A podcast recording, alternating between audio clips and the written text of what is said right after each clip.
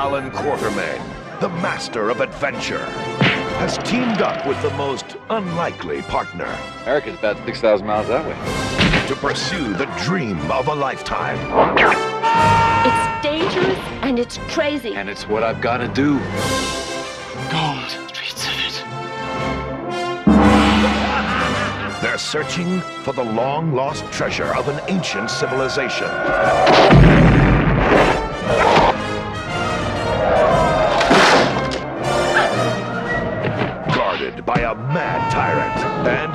Ruthless warriors. The odds are against them, and that's the way they like it. Richard Chamberlain, Sharon Stone, and James Earl Jones in the adventure movie of the year Allan Quatermain and the Lost City of Gold.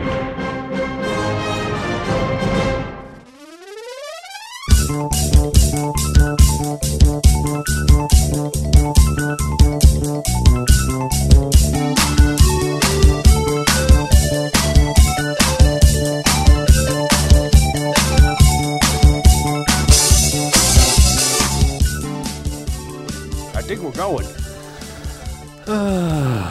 think we're rolling. I uh, Dun dun dun dun. I've been thinking about. I'm. This is. I'm Blake, and this is Dion Baya, This is Dion Baya, and that's Blake. and we're here uh, at Saturday Night Movie Sleepovers, Saturday night movie sleepovers. and uh, walking around the city these days, Dion, um, It's like we're leading into a commercial already. seeing. Uh, and I'm not going somewhere pervy with this, so don't, get that impression. But seeing women who wear like dresses or skirts in this hot, humid weather makes me a little bit jealous. yeah. So I'm thinking about going to the kilt. You going to the kilt? I'm thinking about I'm thinking about taking up the kilt. oh, you're thinking about starting to wear the kilt. Yeah. Oh, there there is a bar that's akin to Hooters called a Twisted Kilt. And I thought you meant you're going to. I'm going to the kilt. I was like, okay, cool.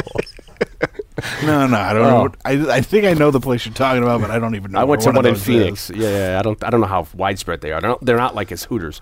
So you're thinking of taking a kilt I'm up. thinking I'm taking up the kilt. Yeah. Um, there's a guy every time I walk home from work at 10 o'clock at night in Midtown, I walk to Grand Central and I enter. So if anyone wants to stalk and kill me, I enter the west side on Vanderbilt there, coming. Yeah. And that there's a in that entrance there, there's a guy who stands there seasonally. He's back as of last week.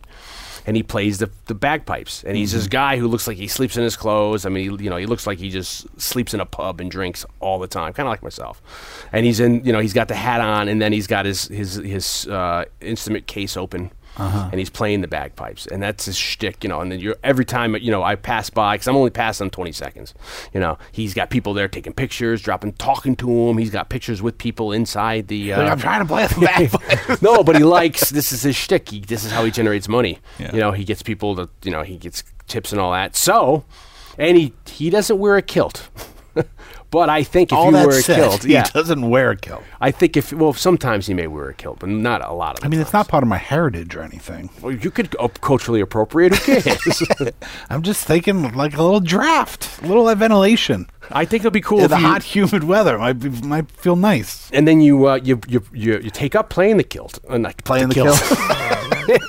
playing the bagpipes, and how cool would that be? You're just walking around playing the bagpipes. I don't know if I have the if I have The the wind? wind, in me to be able to do that. Yeah, but you got to just get it going. Once you start going, get the flow, and then I think it. You know, once you get air through it and it starts. All right. So I'm gonna say is think about if you want to also Oh, you want me to Appropriate the You're trying to get me to join this this ragtag of uh, Saturday Night Movie kilt talk. we're the it's the sleepover kilt society. We we kilt all the time. Um, sometimes we commando kilt, other times we don't. That would be shocking for women. 'cause That'd be funny. Then you're walking up the stairs. You're like, well, you know, you know how I feel. Oh, it's walking around wind blows, holding my holding my kilt down.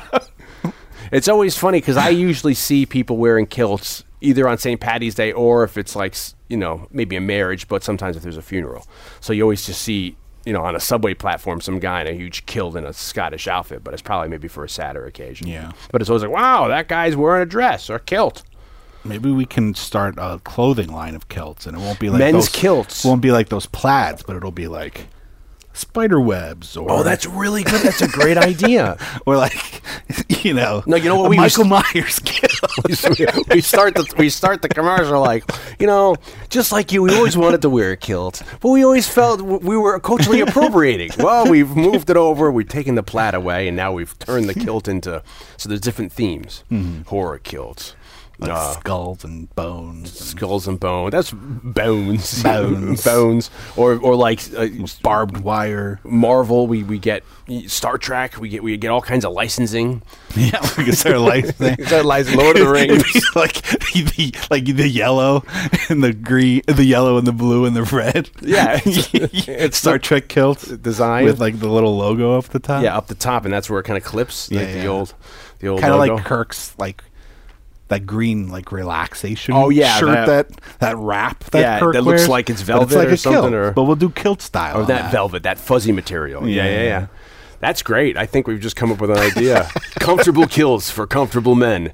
You know, maybe we can put in some like real like um, hot talking words that we've redesigned so that there's more air and something. Why would you need more air? Don't worry about it. Do Batman and have it like scalloped at the bottom, like like the cape. Yeah. Oh, yeah. At the, the end, and then you have the little bat, bat signal up by your waist, by your belt Like a buckle. like a belt buckle. Yeah, and then ladies too. You could do like ladies. I don't know. Wonder Woman. She kind of has a kilt uh, anyway. I guess it defeats the purpose because then it becomes a skirt. It's got to be men only. Pro- was it? men- I mean, women Um, can wear them. But I mean, we can make a skirt line. yeah. Well, we're now we're getting ahead of ourselves. But if we did a kilt line of, um, was it all just movies, or can you do like um like Garfield? that would be a nice pattern. You that, know- gr- that orange Yeah. and black pattern. yeah, it's like the calico, um, or like um. Heathcliff, you know, maybe we can different. Mm-hmm. Warner I'm- I Brothers, like it. The Max Fleischer years. you know, we got all the Bob Clampett edition, the Chuck Jones line you know, of kilts. Wow, you got the. Uh, this is numbered, baby. you know, one of fifty. Blake and Dion themselves are knitting each one of them personally in their basements. But All right. anyway, it's exciting tonight because we're in um, my parents. Uh, we're in their living room. We, we for so many weeks we've had to like you know scrounge around and hang out on um, like the, the under the in the closets and under the stairs They're and out- in the attics for the night? They're out for the night. Yeah, we sent them out. Blake and I. we had the place to Yeah. Blake and I gave him a, a Pizzeria Uno gift card and said, "Go have it." So it's on us, but there's only a twenty five dollar limit. Don't worry, yeah, baby. it's one o'clock in the morning. Go to the diner. You go, go, go. What the? Okay, we we went. We sent them to Dunkin' Donuts, so they're, they're up the block. my mom and dad are sitting at the Dunkin' Donuts, and my dad's tapping. You know, because his foot. He's like, "When can we go home?" Shotgun of yet? coffees. You know, all they're doing is having coffees. So we've got the living room open, and we got my dad's. You know, my dad has upgraded his TV. Full disclosure, he he has now a pretty nice 65 inch flat screen. But Blake and I have um, taken it upon ourselves to go into the garage and wheel out the old, uh, you know, um, rear screen. Yeah. You know the one, the box that he's had. He, we Blake knew me, and we grew up with this. The, it's like the four three, you know, projection television that's Yeah. huge. It looks like it's it's a transformer. It's going to turn into like Shockwave or or, or um, uh, Ultra. Not a, what's his name? Blaster. You know. We should pull the innards out and make it like a puppet. uh, Oh, like Muppet stage. Babies. Like, oh, hey. you, start doing you start doing our own movies. My dad would love that. What are you guys doing? Maybe he won't know.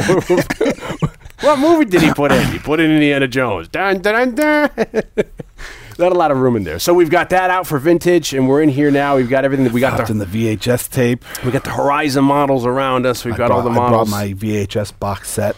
Yeah. Of the uh, 03. the two da- two tape editions. You know, Blake's got it, bringing it back. I remember this isn't. Well, I guess I don't know if I should save this for the Last Crusade if we ever do that. But I remember when that came out at Pathmark, they were getting rid of the uh, the standee, and my dad took it home. He knew the girl because it was like the what is it? It was like the pharmacy slash video department. You know. Yeah, yeah. So my parents were going to get their meds, and at the same time, my dad knew the chain smoking woman like Louise or whatever her name was. You know, I, I want that.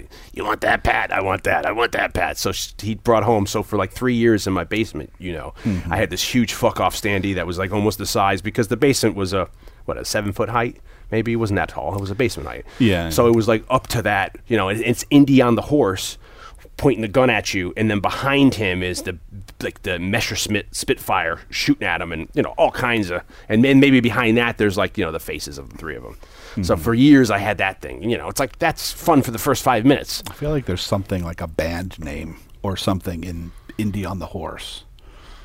Like a song name we could come up with. oh, you mean like you mean to to, to this seems like it's a good phrase, Indy on the Horse. Indy on the horse. Hin- Indy stuck on the tank turret with his, you know, but that's a a completely different movie. That's a whole other. But we're we're going. We're in the summer. It's a whole other can of worms. yeah, which we can we can open a. I- I've already started to open it, so it's kind of unsealed. So it's uh, we're gonna have to open. I'm gonna put a plastic bag on it and put it in the fridge so it doesn't go off. Let those worms yeah. chill. yeah, f- ferment.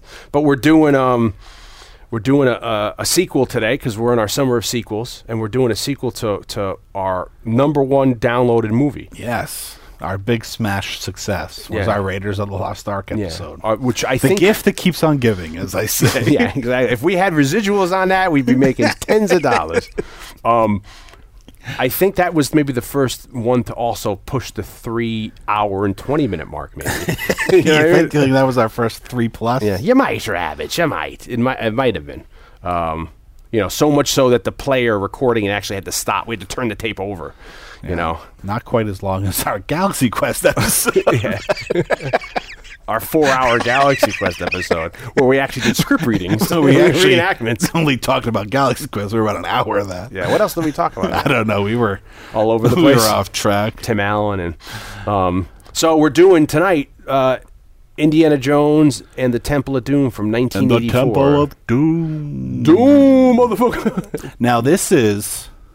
Now I don't think we should get into it now. We'll save it for later. But I will hint Let me adjust the lights in the room. That- Bring down the, the it not only is it a sequel to Raiders of the Lost Ark, but it's also kind of inadvertently, unofficially, a sequel to another movie that we'll get to later. So stay tuned. Oh, I thought you were going to say it was. It's also a prequel. Well, it's also a prequel to Raiders So- of the Lost and- Ark, and- but there is another movie that this. In, you could argue that this is also a sequel to another movie from 1939. Oh yeah. Oh okay. Oh, I know where you going there. Um, so uh, that always confused me as a kid. You know, because that was before people had that fancy name prequel. You know. Yeah. So when you're watching it, you know, you're you're you know Raiders, then you watch Temple Doom, you're like, wait a minute, you start doing your hands on your wait. I thought, how can this take place before? this. You know, how does this? Because I think. Um, What's Raiders is like 37, 38, I think- 39? I think Raiders is like 36. I think this is just a year before it. Is this 35 or 34? I think this is like 35. Yeah. Okay. Yeah, because it's before the we were still friendly with the Germans. I forget I forget what year Raiders is, but it's it's before they started, you know, in 39 when they started. Which know. I guess is, was the reason. The reasoning for Lucas was like, I don't want to deal with the Nazis, so Yeah. let's make it before that. Well, it's a good idea. You just had Nazis being the villain in in the first one, so they end up going back to that well in Last Crusade. And it's weird because people I've learned in recent years, there's some people, uh, there's a camp that don't like Last Crusade. They think it's jump the shark, and Oh, really? I love it. I so do I. I love I, it too. I often say, I know you've confided in me that this is your favorite okay. of the of the of the trilogy. Yes. we don't look at Crystal Skull. we don't acknowledge. And honestly, I don't dislike Crystal Skull as, mu- as much as most people do. Yeah. There are things about it that I don't like. I agree. and the things that I don't like about it, I strongly dislike. But I think Keep it's, going, brother. But I think it's fun. You know, it's Yeah, fine. I do too. It doesn't obviously it doesn't hold up to these uh, in for me personally. Yeah. But uh, I've often said ever since college, I've I've often said Raiders is my favorite. But every once in a while, you might catch me on a day where I'll say Last Crusade is my favorite. Last Crusade's a great movie, and I, I, genuinely love Last Crusade. yeah, and I could see people. For me, it's up there with like Star Trek Six in terms of like for some reason, oh, it, it exchanges. Like I just like I love them. Yeah. Like I know that they're not widely considered the the best of the series, but like they have a very special place in my heart. Yeah. Uh, nostalgic wise, and uh, I, I've watched them, you know, as much, if not even more, than some of the other installments. And so I love I love Last Crusade. yeah, I, th- I think Last Crusade's great. I mean, I saw it in the theater, and Yeah. it was something you know got me completely back into Indy. I had Temple of Doom before that. Um, and I could see people saying how when you go from Raiders to Last Crusade, it does get a little more comedic I mean, I guess it's a poor example, but like the Lethal Weapons, the first Lethal Weapon to like the fourth is the fourth one's like a comedy. Rock Well, I mean, this one You know? pr- I mean, other uh, Temple of Doom is obviously very dark, and we'll Yeah. get into all of that. But there's a lot of like Yeah, you- silly humor Yeah. in it as well. Yeah, and I've always liked this one a lot, and then I don't like to pick favorites because I like them all, but I guess I've always liked this one, maybe because it's such the oddball, and then it is so dark. And then for me, what I think I've always said to you is, I always felt like it best it was a best example of it being a serial, which I've I always agree liked. with that. This you is know? not my favorite, and honestly, like I, I remember we rented it at my dad's house when it was like a new release. I didn't see it in the theater, Temple of Doom, I mean, and then uh honestly, I've only ever seen it a handful of times. Like it never really spoke to me. Yeah. but I will say that for the idea of you know which was the inspiration for the series being those like pulpy serial Yeah. uh, Republic movie- Pictures, yeah like- those movie serials of, of of the days of old like this is most successful at like it's a home run Yeah. of of like nailing that idea Yeah. like that inspiration And you know me, I always say, you know, a story could be okay, but you add Nazis to it, it's going to be awesome. and so, this one is minus the Nazis. Yeah, so I'm. That's not taking away from Raiders of the Lost Ark. I think is great. I love Last Crusade. I too have some fondness for Crystal Skull. Crystal Skull. Yeah. you know, I think it kind of jumps the shark near the end with the monkeys in the woods and stuff, and then the whole Shia LaBeouf, the boof. Yeah. You know, but I love the. You know, people don't like the beginning. I love that whole alien uh, Area 51. I think that's. I love the A bomb bit. You know, it's just the humor in the fridge. You know, the gopher. Okay, I, you, I got. People don't like the gopher, but uh, this one also gets kind of.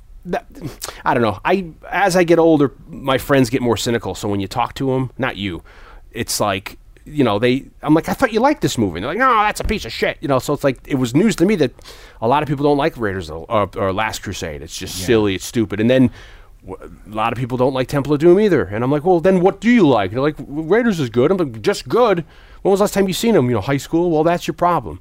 Yeah. You know, so I have a lot of fondness. Probably also, I remember one of my earliest movie memories is seeing on TV, which I think we we did Raiders. We just said the podcast uh, a couple years ago, but I remember seeing a preview on TV for Raiders, and like you know them showing like the title, and then like him coming up over the hood and trying to grab the the Mercedes thing on the truck and the the ornament, and then him it folding Yeah, and falling. You know, so I always remember that. So growing up.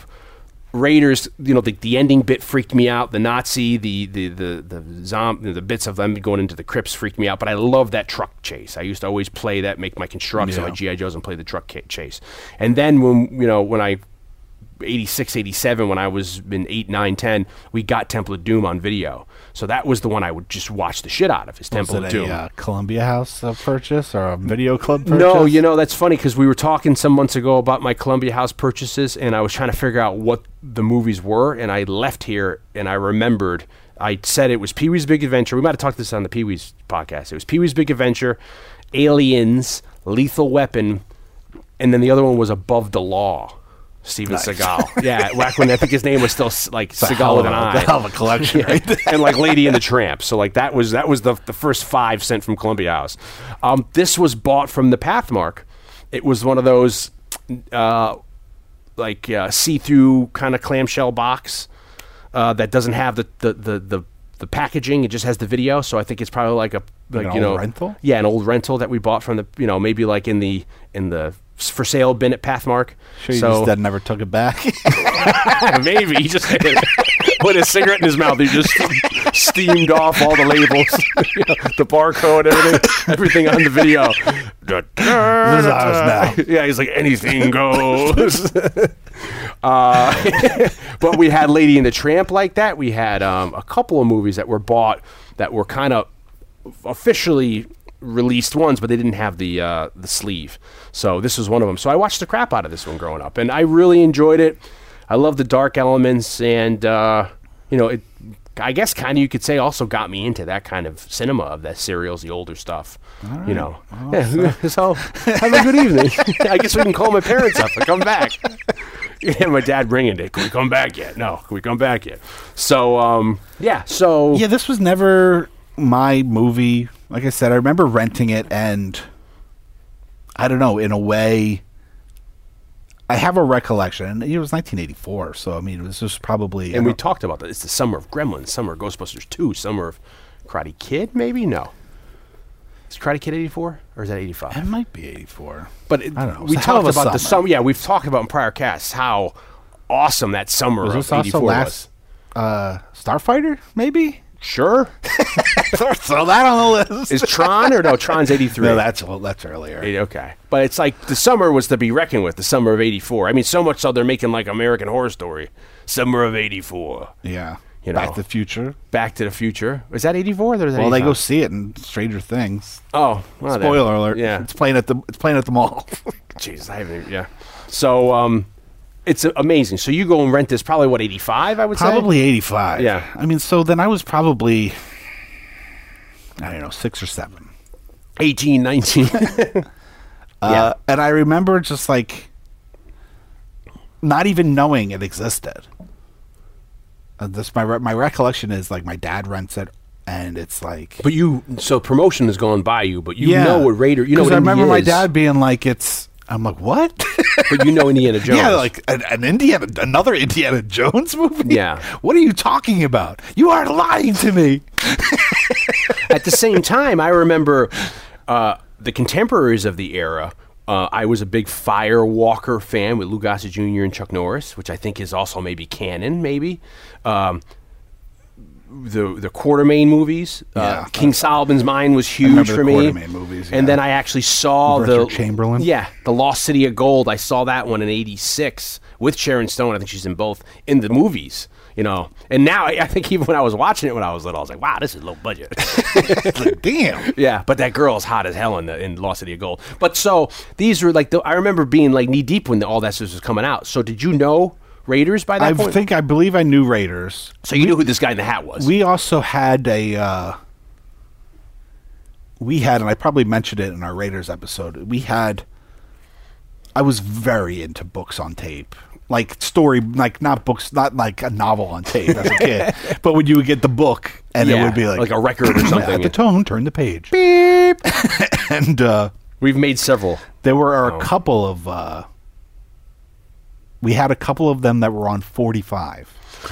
That's a quick movie on tape. it's like six minutes. yeah, just go. That's that's a total of both sides. yeah, you have to flip that shit for the for the next Yeah. two minutes. I mean, was it Cherry Pie? Or, or what's the name of that? What's the the Bye Bye American Pie? They had to actually turn that over for Yeah, for for the single. yeah the single Bye Bye Mister. Ba- Put my berry in there. Sorry. The so we had Tron Yeah. And we had Raiders of the Lost Ark. Wow. And the cover was Indy in the map in the model room. Okay. With the staff. Yeah. You know. Oh yeah yeah yeah yeah yeah. And so I, like so I knew and we had the toys. Yes. Raiders. Raiders toys. Yeah. my Raiders dad had toy line. probably more from my brother, and I probably just hijacked them. Which was uh, we had Indy. Yeah. Uh, I had uh, the bad guy. The guy with the thing on his hand. had him. Yeah. and he had like a rubber jacket Yeah. that would go over his shoulders. and You could peel it He'd, off. he'd have a little thing that would turn into a into a coat hanger. It was really hard to put together. You always break that shit. the other bad guy, like the other archaeologist bad guy. Yeah, who had the turban at the but end. But he was on the turban. Yeah, he was in that Oh, outfit. I, oh, I know. Uh, I never had any. I think we might have had the the swordsman that he shoots. Yeah. Spoiler in Yeah. case you haven't seen Raiders. Yeah. And then we had the tomb. Oh, the, the Set. play set. Yeah, with the with the Ark of They- Covenant. And they had a truck that came out too. And I've always wanted to go back because I never were able, sadly able to own any of those. I still have the Indy figure somewhere, That's although I don't think I have the whip or anything. Did you rip the hat off to see if what was his hair looked like underneath? No, Um, hat, hat's still on, but I think his fingers are broken. yeah, because all those years putting sticking that whip in, jamming that whip, and then and then trying to squeeze it closed so Yeah. that the whip would stay for him to jump around.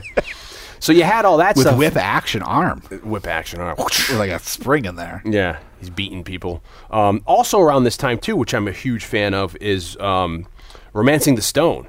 Yeah, That Joan Wilder, you Joan Wilder, the novelist. I saw that growing up, so same kind of thing for me. You know, a adventurer, explorer. Not so much *Jewel of the Nile*, which I think is like a couple years later, which I like. Yeah. but romancing the stone for me being in like South America with the plane crashing and the mud and Kathleen Turner looking all sexy and Michael Douglas. You know, that was all. It's all the same arena for me. You know, mm-hmm. and being a Jonny Quest fan of the cartoon growing up, this is Temple of Doom for me is so steeped in all that. You Yeah, know. yeah. So, when do you remember your impressions of watching this then that night? Uh, I mean, I remember it. Not like any getting freaked out by the the, the meal or the, I mean, the, the sacrifice. the part I think is pretty startling. Yeah. But I think as you know, you get to a certain age, you're like, cool. Yeah. You know, like, I'll "Oh, eat that too. Yeah. I'm um shabba, I'm um shabba, I'm um shabba, I'm um shabba. Love you all that shit. Yeah, you go to your dad, you're like, Karima Shak today. Karima Shak How much you today. buy? How much you buy? Dun, dun, dun, dun, dun, dun, dun, dun, dun. Um shabba, um shabba, um um shabba. It's funny that uh, I was talking to my wife about this, and, and that there's this scene later on in it, spoiler alert, where um, where you know Indy's turned into the, the zombie Indy or whatever, Yeah, the bad yeah. guy, and he's putting her, he's putting her, you know, he she he she's like trying to talk him out of it, and he starts, cr- she starts, cr- come on, Indy, wake up, and then he's like, I'm Shabbat, and he takes her arm, and it's like real frightening. He starts putting it in. So I was saying to my wife, like, I wouldn't even need to drink that shit. I just start putting you up there, and she's like, but you haven't had anything to drink, and I'm like, I'm Shabbat, I'm um, Shabbat. like just sacrificing her. Well, I remember like uh, you know you get to a then you get to a certain age and you, you know you, you're with friends and you start roughhousing. Yeah. You know. like- Trying to rip people's hearts. yeah, and then that would be like the finishing move. You'd be like, "I'm up, Shabbat, I'm up, Shabbat," and they'd be like, trying to hold your arm. Well, then That's you grew your fingers really long, your nails. And I believe in one of the movie, at least one of the movies, one of the horror movies I made in high school with, uh, amongst the many, the collection of the movies that I made with my friends. There was some one of I think it was Paul started chanting a Imam Shiba in one of the episodes in one of the movies.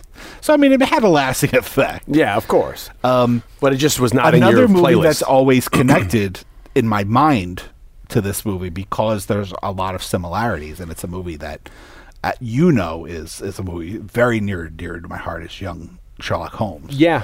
which has again this big like occult, uh, you know, Connection, sacrifice thing at the end, like for a finale in the underground, which is a year later, which Spielberg. I think is one of the executive producers Yeah, of. he was involved. That's a movie I haven't seen probably since it was on its run on a movie channel, like in love for us '86. to do that I movie. well, I'm sure I we're going to get to that. so yeah, much. Um, 'Cause we, I think now you're contractually obligated, right? Every once a month you uh, I you bring that up, it. yeah, to fulfill your contractual obligations. Yeah, after my uh, after my 21 Jump Street? after my contract went out with the the Twenty One Jump Street, which you're not people. allowed to bring up. We'll have to bleep that. But uh, So you like so that My, idea so that my in my like they're kind of they're so there's a big similarity. Yeah. In what's going on in the two. Now, what's interesting, and obviously as kids, I never really put two and two together, but I just uh, a couple months ago I had to I wrote an article for a magazine, and it won't be out till I think August. But part of the concept, 2019. yeah, uh, part of the idea of the article that I wrote. I mean, it's about a specific movie, but uh, that movie is heavily influenced by the fact that there were was the uh, satanic panic, Yeah. of the late seventies and early eighties. We well, and we brought that up on what the craft. We talked a little about that. Yeah, probably, and I think in some other one. but I can't help but feel like that's also partially responsible for things like what's going on in this movie. bringing in like the Hawaiian and, and like Aztec sacrifice because there was this big fear uh, apparently and when you look back there you know it was on local news and Cults and Don stuff. Donahue Sure. and, Geraldo. you know this idea of cults and satanic uh, rituals and sacrifice going on uh, so I can't help but think that that This that, en- in, that environment also helped influence things like Sherlock Sherlock Holmes in this movie and Yeah. that idea of ritual sacrifice to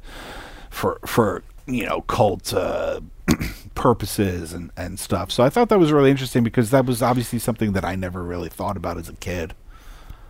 And that's- and may not even really think about now had I not just done a shitload of research about it and for an article. You remember Firewalker, the, the Chuck Norris, Lou Gossett Jr. movie? That's what that's about. They're going, I think, to South America, and at the end, they're talking to a guy. I think it's the gentleman who may I might be wrong, but I think it's the guy who plays Billy, like in in um, Predator, and who's in Poltergeist. That Uh-huh, actor. I think he may be the bad guy in that, and it's one of these things where he's like an Aztec.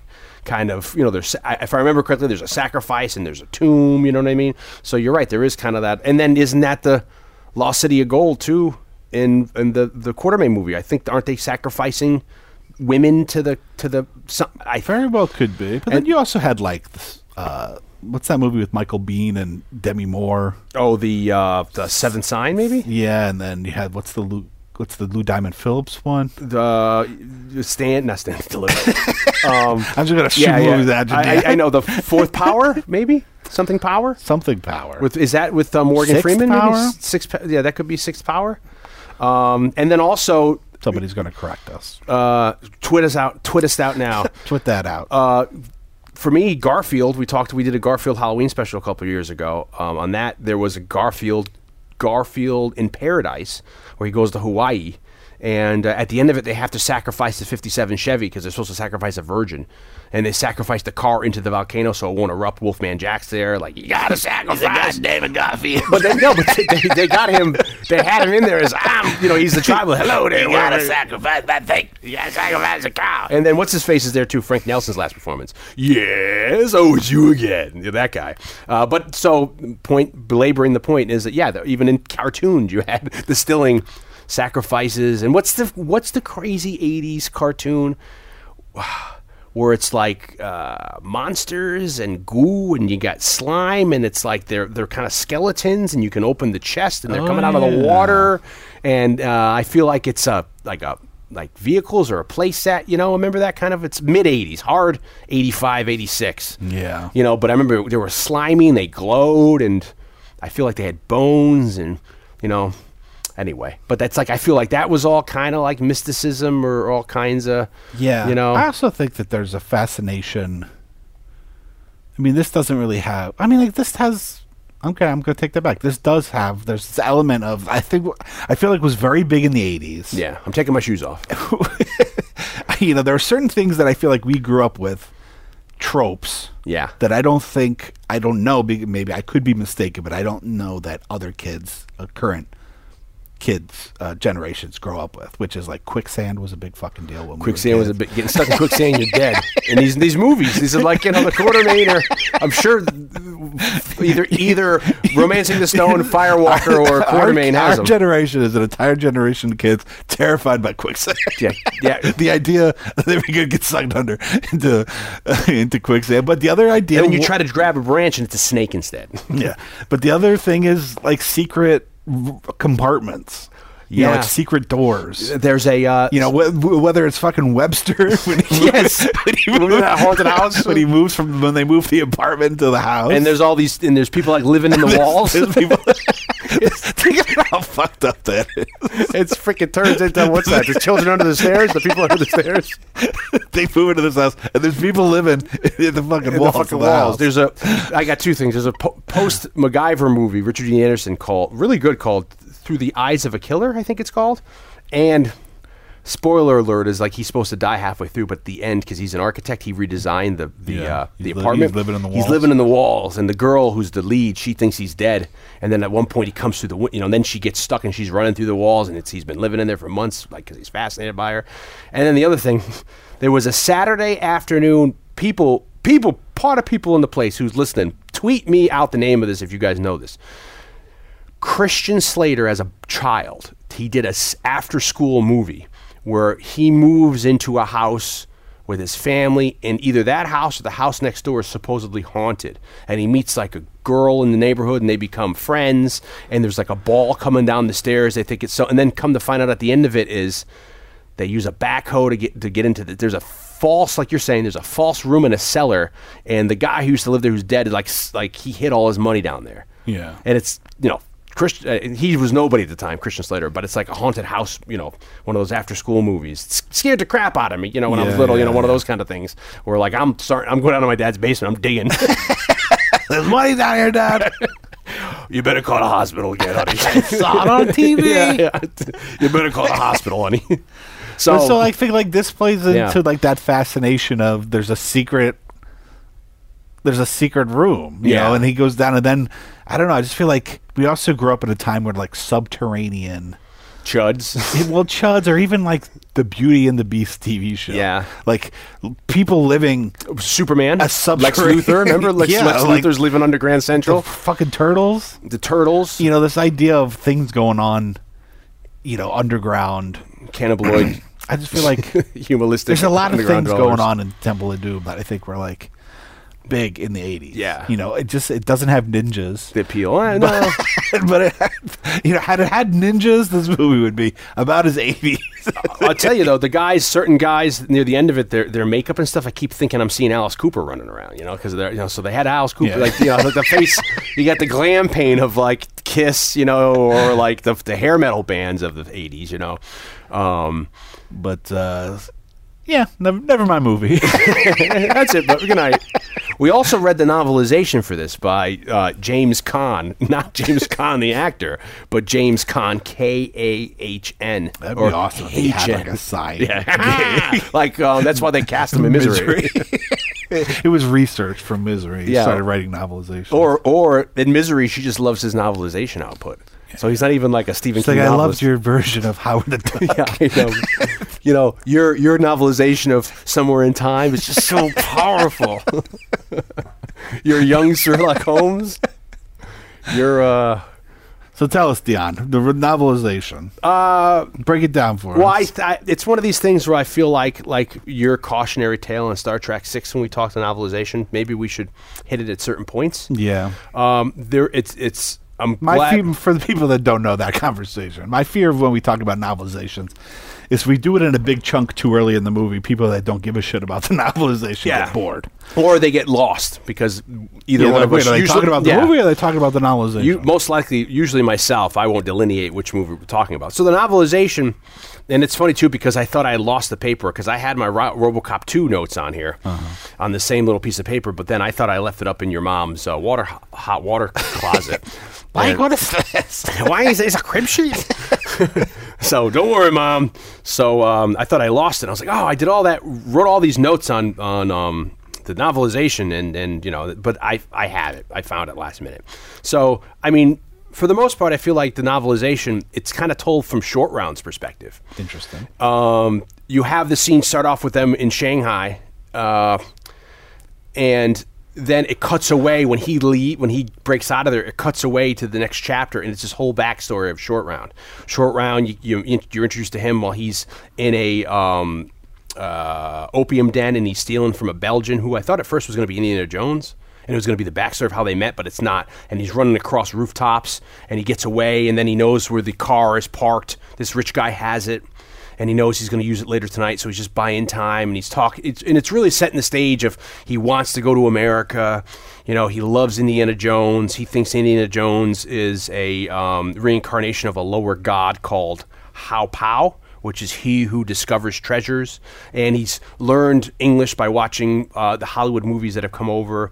Uh, a lot of references to he wanting to be James Cagney or watching Nick Nora and Asta from the Thin Man movies or The Shadow. At one point, he's walking by the. Um, it's getting dark out, and he's by the the uh, the waterfront, and there's a sailor with a radio, and he's listening to the Shadow, and and that comes up later on. Who knows who evil lurks in the you know hearts of men with the the whole part with the cult. And he's like the shadow knows, Indy knows, and all this stuff. And he kind of looks like Indy is his dad, you know. Um, and as I said, you know, we as we go on, I can interject parts of it. You know, it was I never picked up on it watching the movie until this particular viewing. But in the book, you know, the club is called Obi Wan, Yeah. the, the the Shanghai Club, and also taking a stop with the novelization a lot of this, if you go back to our Raiders of the Lost Ark podcast, we also heavily talked about the uh, script meeting that Spielberg had with George Lucas and L- Lawrence Kasdan. Yeah. Where then they taped all that, and then that some some guy ended up transcribing it, and there's a transcription of that conversation, and you learn in that the plotting we had a whole new respect for Lucas from that, uh, and how stuff is designed, and them really just going at brainstorming, talking stuff out, and in that conversation you hear a lot of like the ideas that they have to then put on the shelf that they end up incorporating into this. Like Yeah. they came up with the Shanghai scene, uh, him getting away for Raiders. They came up with the minecart scene for Raiders. They came up with the, a biplane scene that they end up scrapping in this movie that they end up bringing back for Last Crusade. So there's it's fun seeing the stuff we already read about now being incorporated into this. Yeah, in some some accounts, Lucas even says like, "Well, we knew that we wanted to do like the big raft escape, Yeah. out of the plane, and we knew we wanted to do the mine cart." So in a sense, they almost were like, "Okay, we're going to put them in this movie. Now let's write a plot." Yeah. that we can incorporate these. Like they almost wrote it around those set pieces. Well, you know, in, uh, in a certain sense. not to get too in the weeds, but for me, when I write, especially like mystery and whodunits, I love to have great set pieces. So I will sometimes think up a set and then figure out how to get my character there. Yeah. You know, so I like that. You know, if you can have yourself have a big spectacle of something and then figure out how you're going to get your characters to that. That's fun.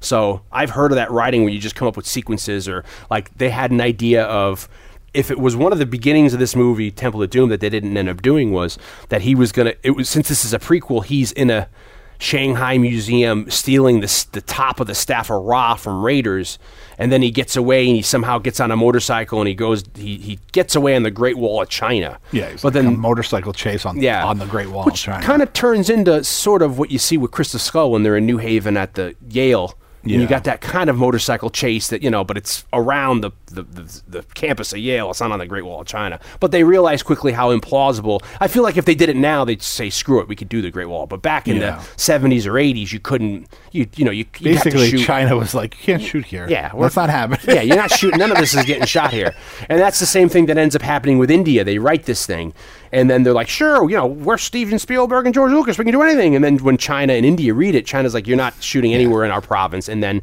India's like, Yeah. "This is insulting." India's like, not only can you not shoot here, but we're going to ban this. Yeah, movie when it exactly. because we want this is all this stuff is highly insulting to our culture, or is perceived to be. which kind of brings up that like apparently allegedly they originally went to Kasdan to write it Yeah, and Kasdan heard the ideas that they had uh, probably more specifically Lucas and was like no, that's- that shit's like too fucked. Yeah, and, and that- which is, and I forget he's already doing something at the time, which I forget what he was on, Kasdan, but he's in the middle of a project, but he bows out because he thinks it's too dark. yeah so apparently he uh, he says no. So then Lucas goes to Willard uh, Huyck. Yeah, and Gloria Katz who I think are an item, like they're maybe a married couple or a common law marriage. and they had they met when they were in they met Lucas when they were in school, or at least Huyck did, and uh, so Huyck and Katz co-wrote American Graffiti. Now they had been to India, they knew people in India, and so they had kind of a knowledge uh, and an interest in India. So he went to them and said, you know, we want to set this movie in India, and uh, that's how uh, they came aboard and it starts getting writ- uh, written. Now Huyck ends up going on to write and direct Howard the Duck a couple of years later, Sweet. and uh, a, a movie that Lucas had been uh, kind of writing and developing with them since the seventies. Uh, Radioland Murders, which becomes significant to Temple of Doom in a little while. We'll get to that part. Yeah. they end up making that movie in 1994. But so this was a uh, a pair that he was comfortable. He knew from when he was pretty young, and had collaborated uh, with a lot. Now, apparently, they also did these script meetings and Yeah, I recorded know. them I was thinking, how awesome would that be? So he and transcribed them, and they have like a 500 page transcription of these script meetings. But uh, at the Lucas we Ranch for like four to days. we, we looked, we sent, we hired PIs, but it didn't get that far. They they come up, they're toying with an idea, and there's a couple of botched plot. They first thinking about maybe like a like a lost world kind of a thing where they they find like it like uh, land of the lost where they they find uh, Indy finds like dinosaurs or whatever. They don't do that. They think of a one where I think even even Christopher Columbus writes a spec script about like a monkey king in Africa, and they deem that that might be too offensive, and they they reject that script. Yeah.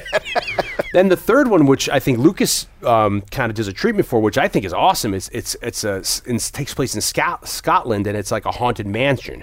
Yeah. and I was like, oh, that sounds kind of up, you know, uh, Indy's alley, but they deny that. They get to this idea. Well, Spielberg allegedly Oh, yeah. was like, it's a little too close to what I just produced and and uh, quote unquote. quote unquote produced, which was Poltergeist. Yeah, air air quotations. And he even said like that idea Directed. out out the idea like out polters poltergeist. So like he didn't want to do that. Yeah. So then they come up with these ideas of which I, I mean, I this is stuff I love, like the religious cult, like we're talking about, child slavery, which is kind of crazy. Dion Love. I love myself child slavery, black magic, human sacrifices, and these are the elements they come up with with these other set pieces that they had left over from um, Raiders, and that's when they approach Kasdan, and Kasdan's like, "Yo, this is too dark, man. I can't get on board with this, bruh." So he leaves. They bring these two other people in this couple, and they have these great script meetings that we're talking about, where we'd love to get copies. They, you know.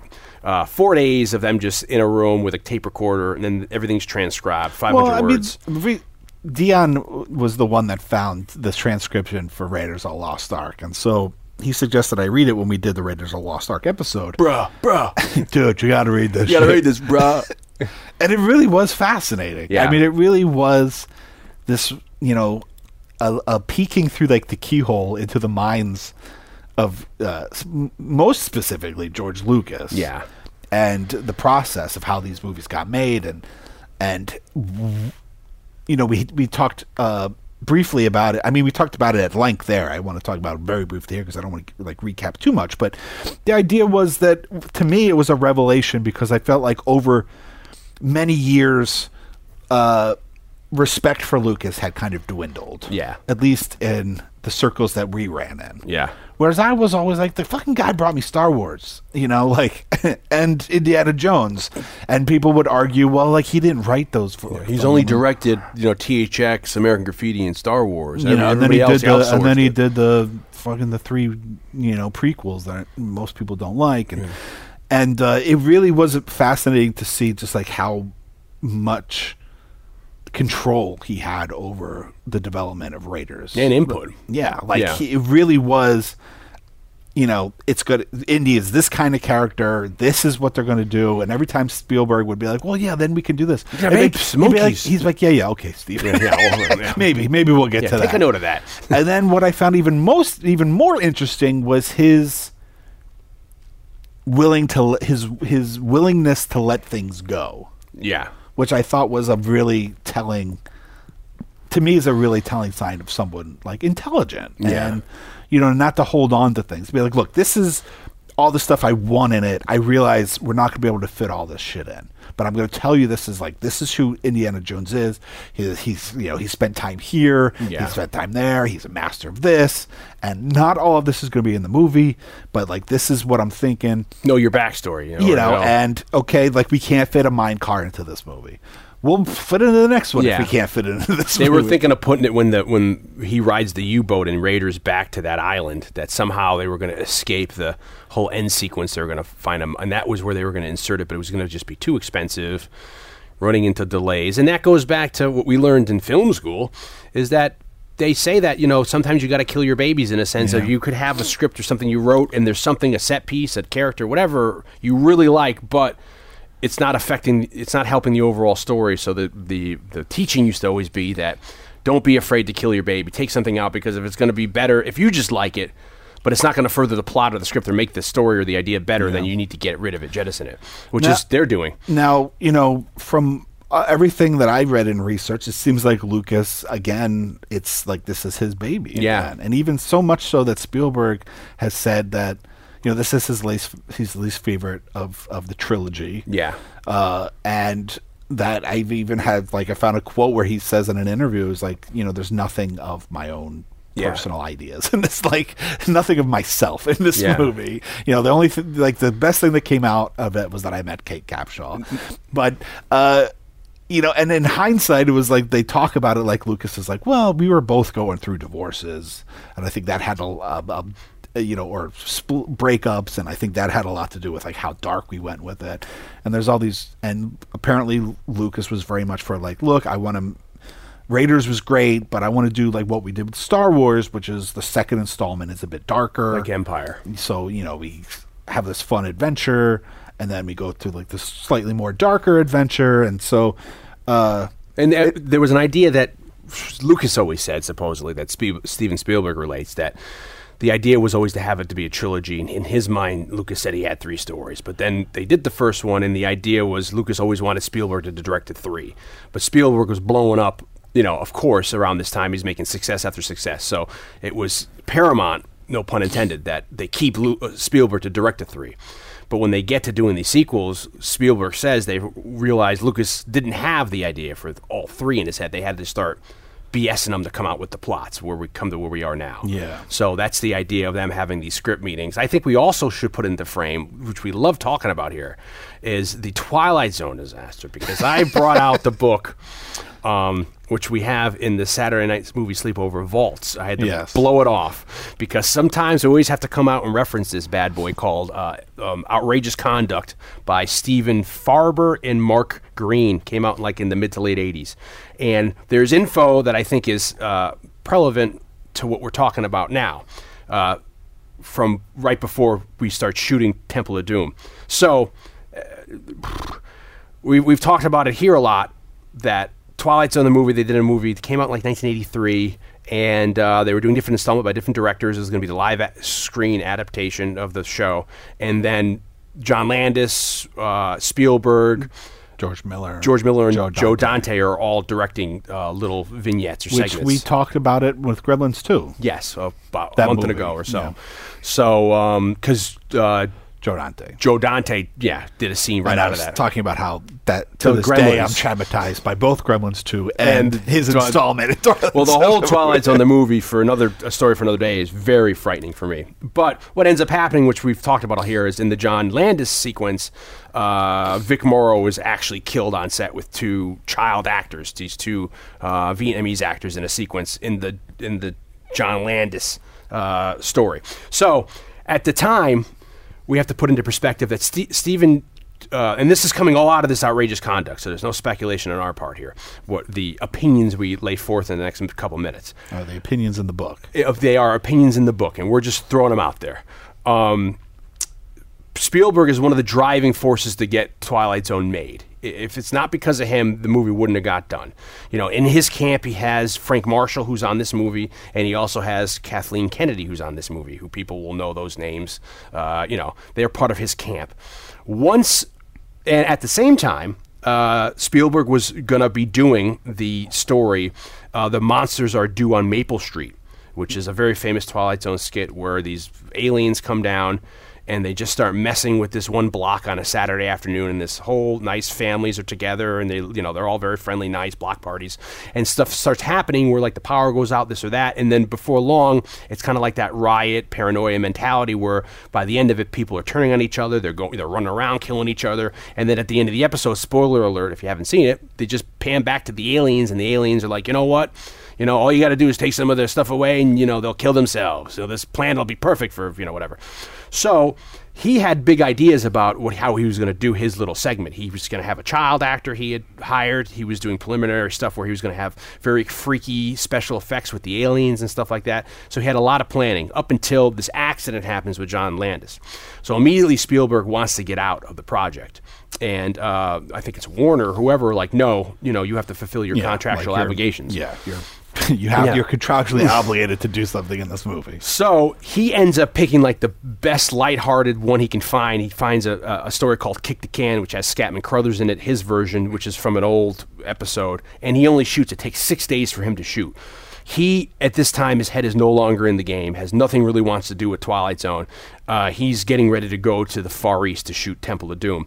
So he even outsources some of his pre-pro, which is unheard of for him, to the script supervisor and the girl who Shadow wrote his script for this, who ends up being Harrison Ford's wife. Yeah, who wrote E.T. Yeah, exactly. He's coming off the heels of ET at this time as well. So he's doing press for ET. You know, he's doing all this. ET is the biggest thing since sliced bread. And then this happens.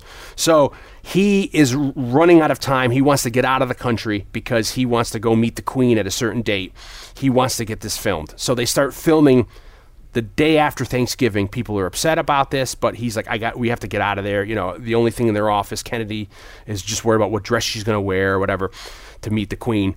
They film this thing. Scatman sings a song that he wrote on set, whatever, and he's like, Spielberg's only doing like one or two takes. He's out.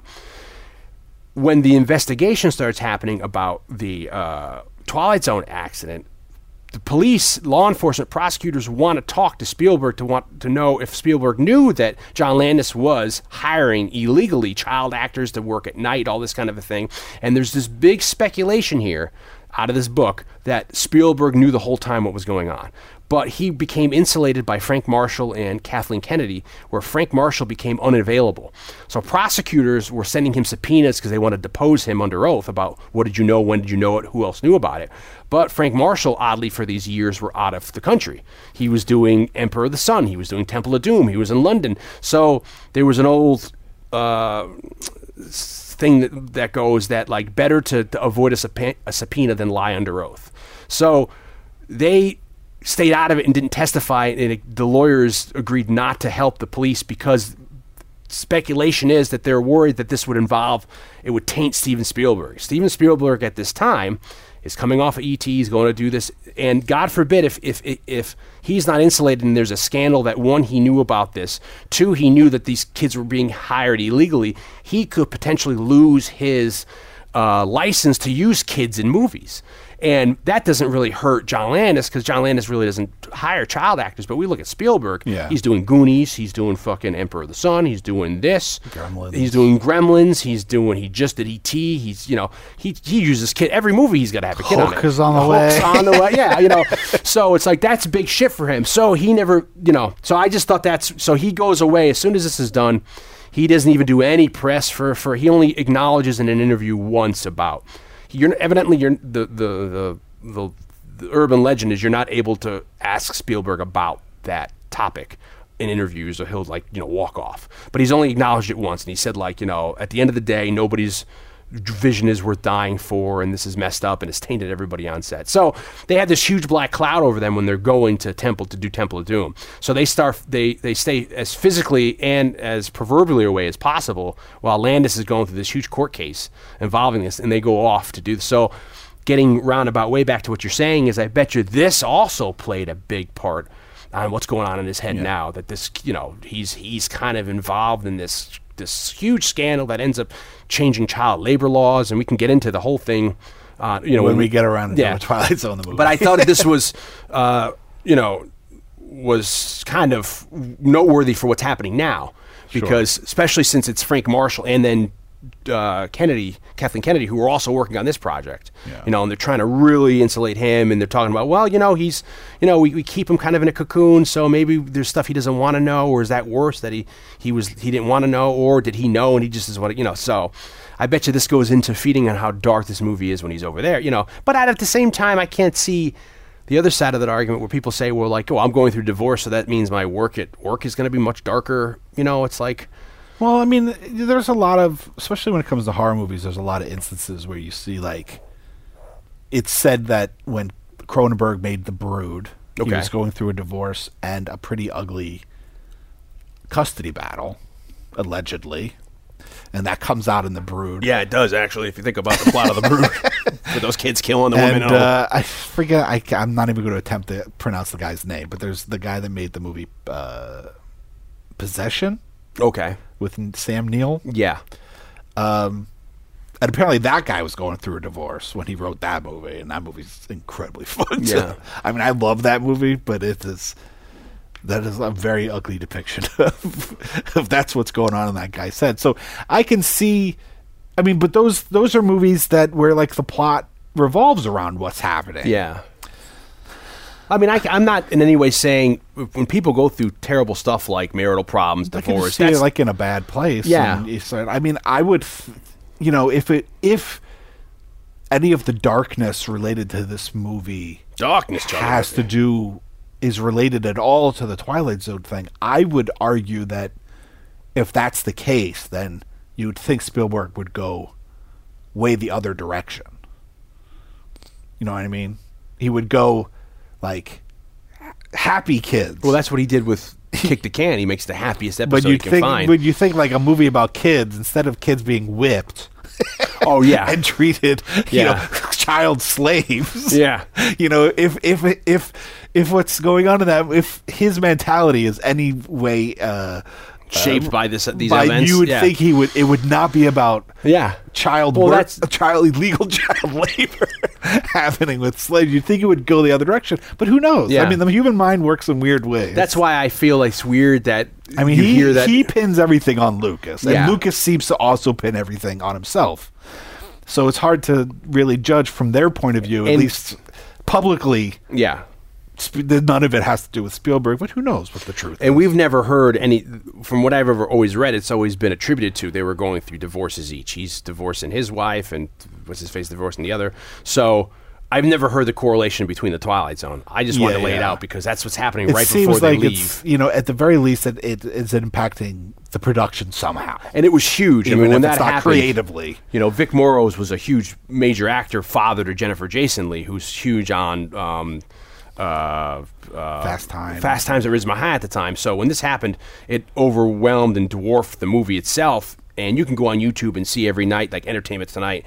There's like you know new new footage in the court case, or you know, and then now you can go see the footage of him getting killed. So that must have been you know before the internet, that was on everybody's mind, and that's why people went and got to go see the movie. You know, are we going to see him die on film, or you know, what's going to happen? So it's weird to attribute the, the darkness in this movie to like the divorce, you know, and like, come on, let's make it real darker because And I'm there's mad. a cameo by Aykroyd. Who's which I for years you never get to see a cl- in close up. You know, so for years I never really I, I heard the voice first, and I was like, "Is that Dan Aykroyd?" And in the movie, in the in the uh, novelization, which I didn't notice until this reading, he recognizes Willie Scott because Willie Scott, her background, which we learned from the novelization, her first name is I think Winifred or Wilhelmina, I think it is, and she grew up on a chicken farm in Missouri, which she references she's from Missouri. I'm going to go home back to Missouri. But her mother was like I guess a real mean mother. She's grown up in the you know in the 20s and her Real mean mother. a real mean mother mother. and sh- she said like um, Watch your mouth. yeah, I'm just talking about mom.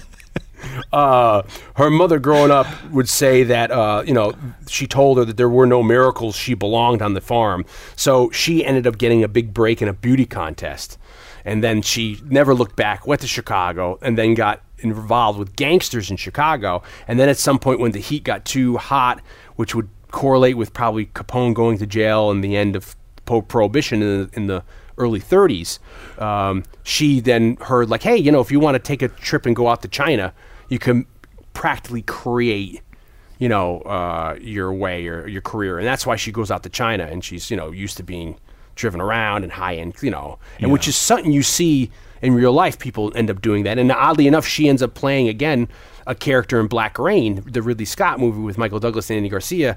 When they're in Japan, they meet her. She's a nightclub singer, I think, in Japan at that time. And then, Typecast. yeah, exactly. I can't get any of the kind of work. It can only be nightclub singers in Asian countries. Yeah, or uh, being in that movie Dream. She's in Dreamscape. You know, she's she's got a very small, for me at least, a canon of acting.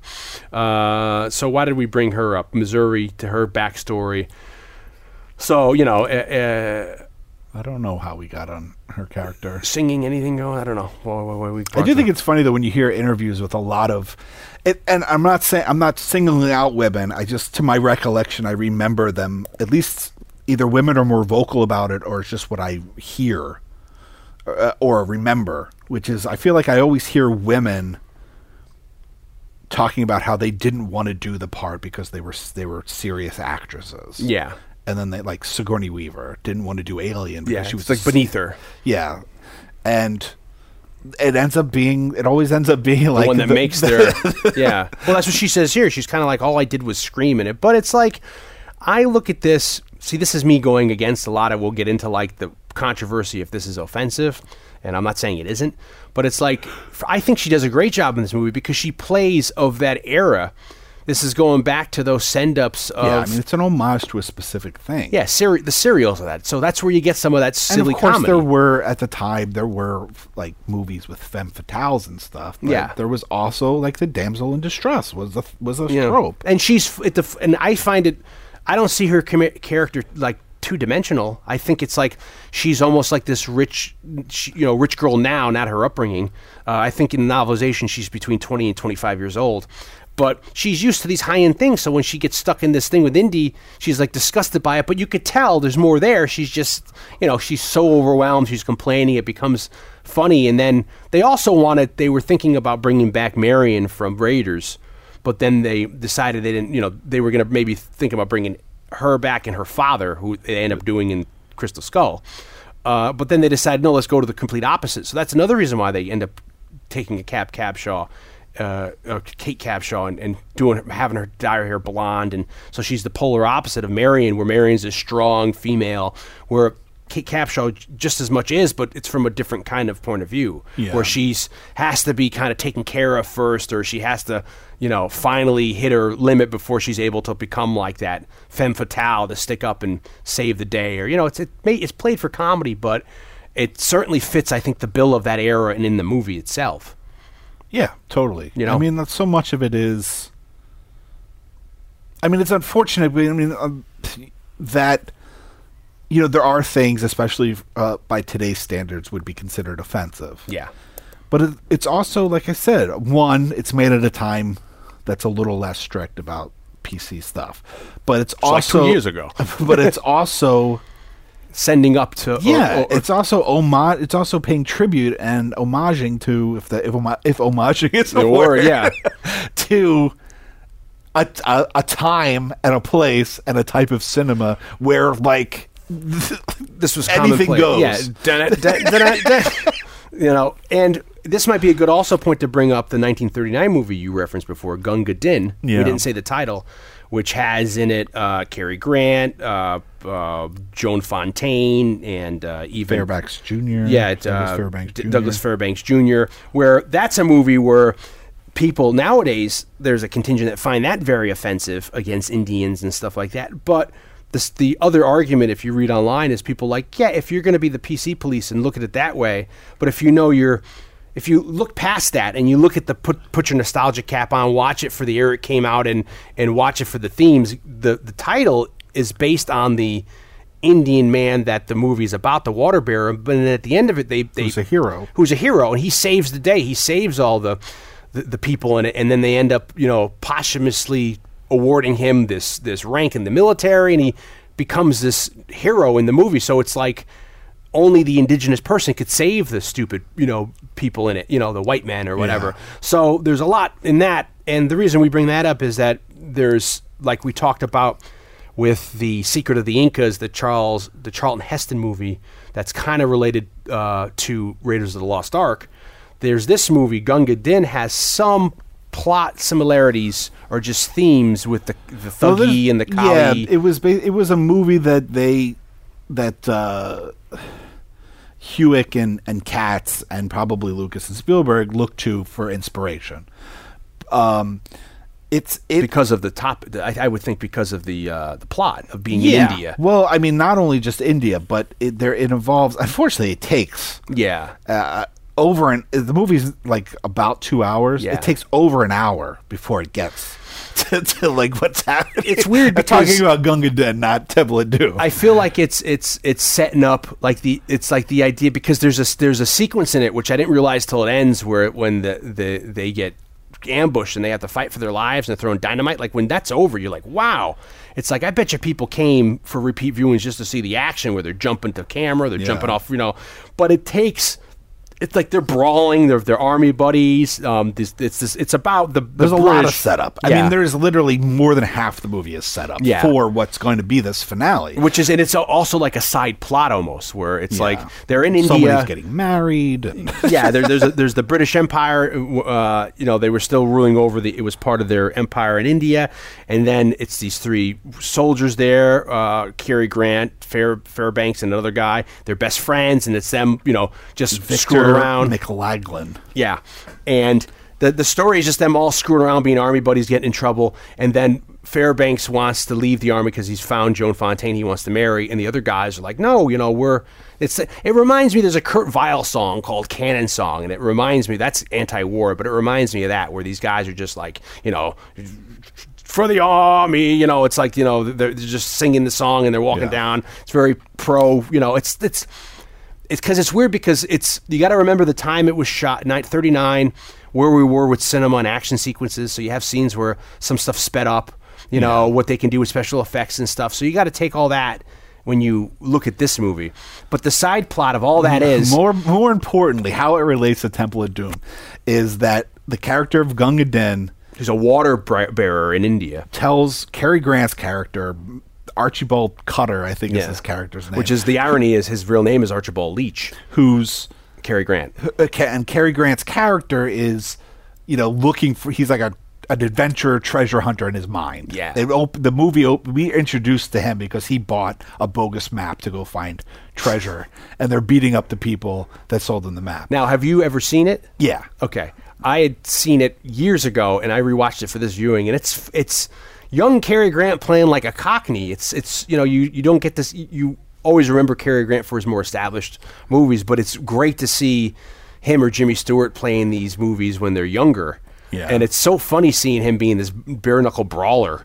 You know what I mean? The three, you know, it- Always f- punching from the side. yeah, a lot of punching from the side or punching up the uppercut. Yeah. You know, so And uh, so Gunga Din tells Cary Grant's character that there's this palace and then there's gold.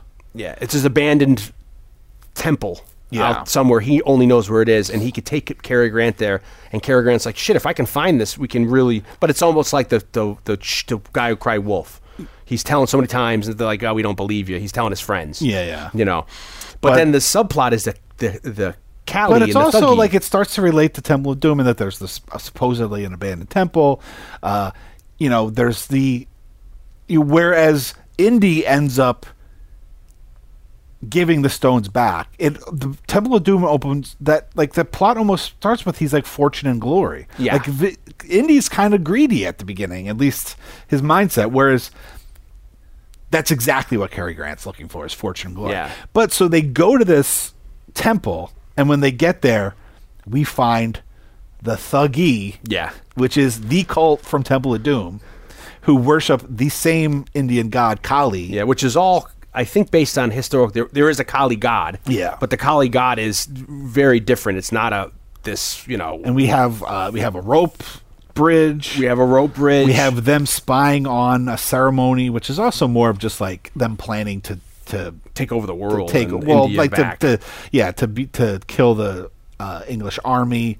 So there's a lot of these set pieces that um, are not exactly in Temple of Doom, but how why I said it's kind of an unofficial sequel. sequel is that when at the infamous dinner scene of Temple of Doom, uh, and they're talking about how the the the palace was an important part during the British Oh, the massacre. the- yeah, blah blah that- blah, that took and then in- Indy's like, well, you know what's interesting about the palace? is If we go back even a century from there, we're, we're talking about the Thuggee, and then there's the talk about the Thuggee and the British officer, uh, Philip Stone, who is um, from the Kubrick movies, and he played uh, Philip Blumburtt. Blumbird, who has a bigger part in the novelization. We can get to.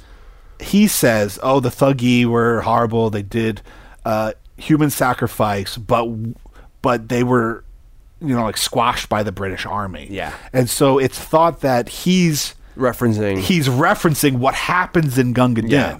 So it takes so Temple of Doom is happening within the same universe as Gunga Din, and when he says that, he's actually talking about Gunga Din. the three of them, and the, the plausibility where if they were to remake this movie, Gunga Din, it's scary because it's the, the the British outpost in India, and then all of a sudden the next town over gets wiped out, and this is the Thuggee cult, and then slowly, you know, when they're they're, they're stumbling upon this plot, and then the the Thuggee are kind of like on the peripheral until. Uh, Cary Grant is led to the temple, and he uh, accidentally stumbles on one of their meetings. It's like it's kind of scary how they're portrayed, all in white, and you know, you know, they're, you know, it's like, and you know, it, you could f- make the argument that you know, who are you rooting for in this movie? The indigenous people taking back their land from the colonialists, or is it the people who are looking at it like, oh, they're taking the land back because they want to rule the world because they're evil? Yeah, you know, yeah. so there's a lot of like idea there. You know, the, of course, the Indian Indian people were mad about the movie being played. There's a lot of people, uh, which is at the time, you know, people are in, in painted up in not blackface but like in brown face. A lot of the people playing Indians are Caucasians, Yeah. but that's either here nor there. So it's it's There wasn't pl- interesting. there wasn't a plethora of Indian actors Yeah. in 1939. exactly in, in Hollywood to, to, to find it to, to do this thing. So it is interesting to look at it from those points of view that that when they eradicate this in the battle at the end, this Thuggee and Kali, and Kali in real life uh, is the goddess. It's supposed to be the goddess of change and empowerment. You know, like she does not destroy. She always she, she, she always does something positive. So that's why Indians took kind of umbrage with. Yeah, the but at the same time, I mean, history is unfortunately riddled with factions of people doing horrible things in the name of, Of religion of or- just religion. Yeah. you know, of like positive religion doing negative things in the name of it. Yeah. So, I mean, just because, I mean, I could see an argument that like, okay, this extremist cult is kind of, you know, taking the wrong view on Kali. Oh who- yeah, who, yeah. It's, It's, is I, it but, it, but it could be an isolated thing of this extremist cult. You know? I, I remember why I brought up uh, Cap, Kate Capshaw's her, her backstory because we were talking about Twilight Zone. We talked about Dan Aykroyd being in this. Oh, yeah. And then I was going to say, long roundabout way, as in the movie, he reckoned, oh, aren't you the popular vo- You're Willie Scott, the popular vocalist. Yeah. So it's like she is famous enough that people recognize her. And this guy stationed, you know, he's a British guy stationed in wherever they are, Shanghai. You know, he's going to recognize her out of the blue. So that's why I brought her backstory up of who she was and all that. So that's Gunga Din. Which uh, I think, if you're a fan of Cary Grant or that era, is definitely worth watching. It's fun. It's it's a long, slow burn. Yeah, I mean, know- Diano's Cary Grant's like one of my favorite actors, Yeah. so I've seen you know the bulk of, of his catalog. But I would warn anybody that goes to it like, get comfy Yeah, and then know what because you're it literally into. is. It's like almost like a two act play. Yeah. and unfortunately, the first act. There's there's a lot of funny comedy and stuff in it. I mean, it's totally worthwhile. But what it doesn't get rolling into like this adventure uh, involving like the Thuggee and the cult and everything until over the halfway part. and it's kind of interesting the similarities like that you know the, the, the high priest there that guy who's kind of frightening who's a character actor of the day and then them meeting at the temple at night and then they're they're not sacrificing i mean they brought in the from the aztec the, the screenwriters for the temple of doom they Temple brought of in Doom kind of incorporates a lot. I'm like the voodoo dolls. yeah, and- which is voodoo, which is voodoo, which is Haitian and you know, uh, you know African, and then you have the uh, the Hawaiian sacrificing kind of an aspect, or the Hindu Aztec, or I'm sorry, the Aztec aspects. So they bring a lot of mishmash of religions to make their Kali and uh, and Thuggee, hits. yeah, It's the hits of that beast- scary yeah, that, that makes them into a, uh, you know, that uh, adopts it into a practice, you know, which I guess could be conceivable because you know zombies. Zombie, yeah, zombies, and that's another thing where they were going to make the zombies be a little more um, zombies with superhuman powers in the script that they turned down. But you look at um, you know voodooism and hoodooism coming from Africa. I mean, when it when when uh, you know indigenous people from Africa were brought here for slaves by the Spanish or whoever down in the islands. They met Christianity, and then the mix of them hitting hardcore Christianity was how you got a lot of the aspects of the voodoo and hoodooism that we know today as the voodoo and the Jamaican kind of stuff and Haitian Hoodoo voodoo man. yeah, hoodoo voodoo man. So you could conceivably see if something the Christians are bringing aspects of their religion to, to India, you know, the British, that maybe that's where some of the crossover, you know, happens. But that's Gunga Din, uh, and it's interesting that it does. They do lean on some of the aspects that it could be an homage, or like you're saying, it could be kind of a sequel where Phil Stone, who is in The Shining, he's in Barry Lyndon, he's in Clockwork Orange, is kind of like a movie that I like a lot called The Medusa Touch. the Medusa. He's in the Medusa Touch, the porno, the Medusa Touch. Uh, he has a bigger part in and in the we can we can I, I guess we'll go as we go as we go along. But you know, you have the scene of in the nightclub setting up this big musical sequence, which in watching, you know, they, they were talking about having it be a big Busby Berkeley opening number. It's also Gunga Din opens with the credits. Is the, a guy hitting this giant gong? Yeah. and so that's a little homage to the beginning of Temple of Doom. Is a little and it's a to that as cool well. uh, like uh, title sequence where they're it, every time they hit the gong, it's like a ripple in a water, and it changes the titles. And I guess it's it was reused from recycled from King Kong. Maybe that's the footage of when they're introducing Kong or whatever. But they have this huge musical number that opens Temple of Doom, and it's funny because when it starts, you see her come out and she's singing in Mandarin, anything goes, and then she's only got like you know five or six dancers on either side, but then it goes into this elaborate thing where it becomes this huge musical sequence where there's you know forty or fifty Yeah. you know music uh, dancers around her, and you wonder as in this viewing, I'm thinking, oh, is this like what she's imagining in her head? You know that in actuality she's just on stage with a half a dozen like Chinese or Asian actresses or dancers, but then in her head she's doing this huge Busby Berkeley. which which is funny because she's not in that those parts. yeah. So maybe she's imagining because there was allegedly she the number was going to be I mean, we can get into the genesis of the number, but she was going to have a. She was going to. Da- she learned to dance for it. Yeah, all this choreography for it. Learning And then when Mandarin. she and then when she put the dress on, the dress was so tight that she couldn't do any of the dance moves. So all her dance stuff got cut. Yeah. Where you'd think if you're going to go into this fantasy sequence where the scope of it opens up, that she she could they could have put her in a different outfit. Yeah, or So something I think similar. maybe they were just like maybe she wasn't good at it. Yeah. I'm speculating that maybe she wasn't so great at it, and they're like, you know what, you, you- the dress is a little too tight. and you the, can't do it. the dress they designed, they they had uh, whoever I designed mean, it. I mean that jokingly. Yeah, of course. They had this dress that they they were they had vintage beads and stuff sequenced from the 20s and 30s. So they manufactured this outfit for her, and there was it was a, a one of a kind dress uh, to look authentic of the time. But then what ends up happening is they don't shoot the opening sequence till the end of the shooting schedule. So they have her holding the dress while she's in the Indian scene, in India scenes, but then when they have it in the background, they leave it there in different takes. I guess one of the elephants was eating, you know, Like ate the back out of the dress apparently. so they can't replace the sequence or the beads because they're all th- so they had to do some quick, you know, like uh, I would say stapling, some sewing. Some poor PA is Yeah. going through elephant dung, pulling out pull out, I found one, you know, and then they're able to, um, you know, push it together for this sequence at the beginning, and then they had to write an accident report or the insurance form, and they had to put uh, what's the cause of the insurance claim. It's because the elephant ate it. So. Uh, you have the opening sequence, which I've always loved. Again, it's like you set up that like Indy is a man of mystery. Indy also, it's really like you're saying this fortune and glory thing. He's not above threatening a girl. He threatens. He grabs Willie and using her as a bargaining chip, even though he doesn't know. He knows she's involved with Lao Che, but he doesn't know anything beyond if she's a good or evil person. He's he's uh, you know threatening to stab her. Later on in that sequence, he sucker. I don't, I don't know if he knows that he he just turns around, but he knocks out a cigarette girl. Yeah, yeah. You know, so it's like you you, you know it, maybe it's the calamity of the you know he's in the moment he doesn't realize he, who he's punching, but so it's like you you get these characteristics of Indy where it's like you know. Uh, Well, I mean, it's very much a. I- mean, the scene is great for many reasons. One, it sets up the uh, the like The mystique the, or the, the- hyper reality of what the movie is going to be. Yeah.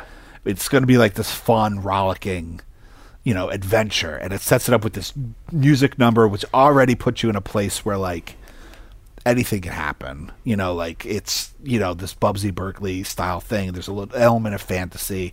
It's fun, so it's it's already setting the pace. Plus, you get like Indy and the white tux jacket. It's definitely you know there's no it's no secret that. Uh, how this movie came, ab- how Raiders came about was that Spielberg really wanted to make a James Bond movie. Yeah. And Lucas was like, "Fuck James Bond." Yeah. What about this idea? I got this idea about this thing. Indiana Smith. And he's like, "Yeah, okay." So it's you get to see Indiana Jones in Playing a little Bond, bit yeah. of a Bond character. Yeah. You know, he's a little like you said, he's a little bit of a man of mystery. He's suave. Comes in. You know, it's it's some intrigue happening in this. There's Yeah. an exchange. And I love, I mean, it's the, the there's an authenticness to like on the table, the lazy Susan that you know, in, in certainly in Japan, she's so yeah, she's so fucking lazy. How lazy is he? how lazy is That she? motherfucker's so lazy that she puts a thing on it, it just turns. Ooh, that's lazy. Oh, lazy Susan. Imagine how lazy like Susan had to be. It was like a match game. Yeah, thing. exactly. Susan Yeah, is so Gene, lazy. Gene Rayburn. She puts her blank on her blank. Blam. Radar. What do you think? Well, they're all just Jack Klugman. My wife's here. Uh, so you get Lao Che, who to me, when I was little, I, I don't know, I always thought it was Toshiro Mifune for some reason, but it's not. But to me, like now, I'm a big Charlie Chan fan, so he looks like the original actor Warner Oland, who played Charlie Chan. You also get the idea of, again, we you don't get it so much in Raiders, but we talked about it again in nauseum in other casts, where like a big thing of the old serials, because people talk about how they think Short Round's kind of racist, and we can get to that later on. But it's like a huge. You- we can get to that later. you get the racist stuff. We'll just keep pushing that back. Yeah, but it's like well, when we hit that bridge. But it's like a, a big, big part of the pulp era of there was the was the Orient. Was like Fu Manchu, Charlie Chan, Mr. Moto, Mr. Wong. These are all fucking Char. These are all real. Charlie you know, Chan. there was there, exactly there was a there was a Charlie Chan series. Peter Lorre played Mr. Moto. Uh, Boris Karloff played Mr. See Wong. how many people are gonna get yeah, that reference. Fucking Charlie Chan. I got Madonna's big dick coming out of my left here, and I got fucking Charlie. I don't know what coming out of my right. I ain't paying you, fucks. So, uh, that would like the, the mysterious Orient that we've talked about in nauseum before. It plays a big role in these kind of movies. So, so it's great to see Indy in this kind of like he's in Shanghai, he's doing this dealing. It's this big gangster, this this like Chinese Shanghai Hong Kong gangster wants the remains back of of the. Uh, which you learn in the you know since he's like the number one Al Capone gangster, it's the last dynasty that the, that you know the China ever had. So he wants the remains in this little thing of, and it's like it's like almost a collectible. Yeah. You know, it's a sign of power. I have like it's like I have you know fucking uh, John Wa- George You Washington. never know. Could you know. be some Serpentor shit. Yeah, exactly. He's like, yeah, soon Dr. Mindbender will bring, will invent the technology to this I command.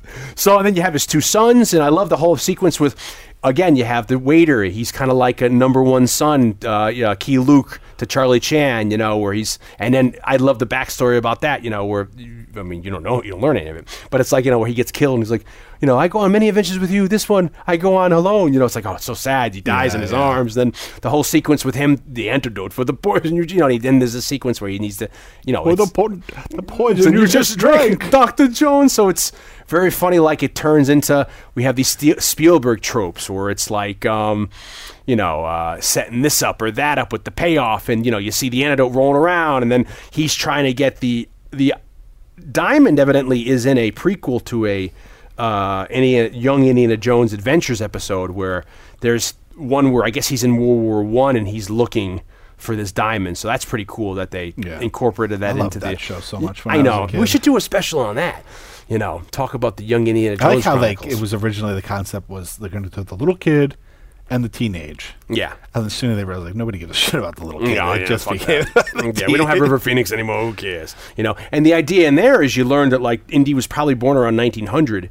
So if you use that as a barometer, then you know he's like 35 or 36 during these movies. You know, that's why it ends up working perfectly. He's 17 or 18 during World War One. You know, Yeah. um, so you know he's looking to get this diamond, and then once he gets out of there, he gets the potion. He lands in this car, and then you have, like I said. Um, What's his face? Short Round steals the car from a German diplomat. It's a 1934 uh, Duesenberg Auburn convertible in the book. I think it's something different. We can look later in the for the for the movie, but it's a very popular car at the time. And I love, to me, it's like you know th- those matte paintings of, of the Chinese streets are so it's so. And then there's a big I know. shootout. I love you know, paintings. yeah, They they're look just so gorgeous. It's just such a forgotten era in this big, and it's so funny. Like, how do they get rid of his gun? She, he has her hold the gun, and she throws it out the window. These were things like when I was little, I was laughing at. He's like, "Where's my gun?" She's like, "You know, because it was hot." And I broke and I broke a nail. You know, and he's and he's putting his hand down.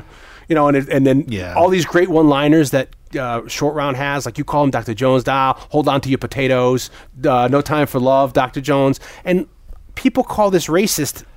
I mean, you know, and you can call anything anything, and I'm not judging or whatever. But it's like for me, it's like, well, he's a. It's not like it's a kid in white in yellow face playing him. Yeah, you know, it's an Asian, a Chinese actor. It's his first movie. The kid uh, who goes on to being Goonies and stuff, and he has a kind of a kind of a role with Spielberg in that. But it's like I feel to me, I- you know, it's it's in the mo- in the book. It, there's an emphasis where he looks at Indiana Jones as his dad, and he he glams on to Indy because Indy's so cool. Indy caught him pickpocketing. He became befriended him. We, I think they bring it up in the movie that his his parents died when he was at the age of four during the Shanghai bombings that Japanese were bombing the Chinese. So he's always looking at like Indy's gonna bring him back to bring him back with him to America, and America is you know like how his immigrants Yankees cap yeah, on. he loves American cinema. He's always referencing all this stuff I've already said, you know. And then during the movie, when when he when they bring Willie Scott in, he starts hanging back, thinking, "Oh, would Willie Scott be a good mom for me? Like, or she's she? They seem like they have a good chemistry, so she could be a good surrogate mom." So very quickly, he starts looking at them as like the parents he never had, you know. And Indy's his dad. So by the end of it, he's doing things like Indy would do, and you kind of see that near the end of the movie when you see the the duality of like you know, Indy punching somebody, Yeah, and then yeah. they rack focus, and he's punching somebody, or him wearing the Indiana Jones hat. So you get a feeling where like he loves Indy, but at the end of the day, he's like, Indy, you're still going to take me back to America, right? You know, I'm going to be is able to. also, and I think in that scene where he's saying he's wearing the hat, there's like, you know, Spielberg does this in with Jaws. yeah, When Roy Scheider's sitting at the table, and his son's like, you know, Oh, yeah, doing the- mimicking, yeah. him, mirroring him. It's another th- like a little theme that to Spielberg Yeah. does. Yeah. It must have been something that Spielberg. I'm, I wouldn't be surprised if it was something that like Spielberg did as a kid when he was with his dad or something. Or he, like- he it's something he recognized like Yeah. young kids do as a, like almost a save the cat kind of a you know, to go along with what you were saying, you know, obviously, like you said, uh, you know, if you find it offensive, you find it offensive, and that's fine. But like, I don't, you know, I don't think Spielberg was went to the kid and was like, you know, talk in broken English. Yeah. you know, the kid was Asian. you know, that's that's how the kid talked. I think. yeah. You know, it wasn't like a, an offensive, fake, you know, exaggerated accent. I think the kid just talked. That's how he spoke English because English wasn't his first language. And for people who are a certain age when this movie came out, people still remember the Charlie Chan movies where Charlie Chan was the detective and he had his number one son or number two son who would help him solve the crimes. So it's funny that you have an Indy, you know, well, not funny, but you see why Indy is over in China or in Asia and he has with him a, a, a you know, he's a kid. That's funny because of the comedy there that it's not a, but it's a kid navigating him through this world. It's, you know, I always loved when, when they go through the, the the convertible top, he's got like blocks under his feet to drive the car. Mm-hmm. And How cool! Every kid wanted to drive a car like that when you're little, like that.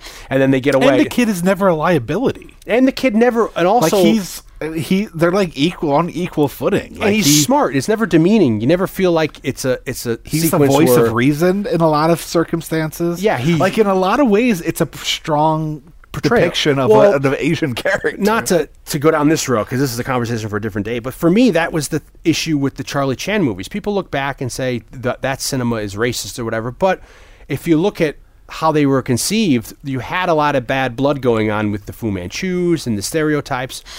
Aside from Charlie Chan himself not being played by an Asian American or an Asian actor at the time, you had people playing him, but it was always very, very positive.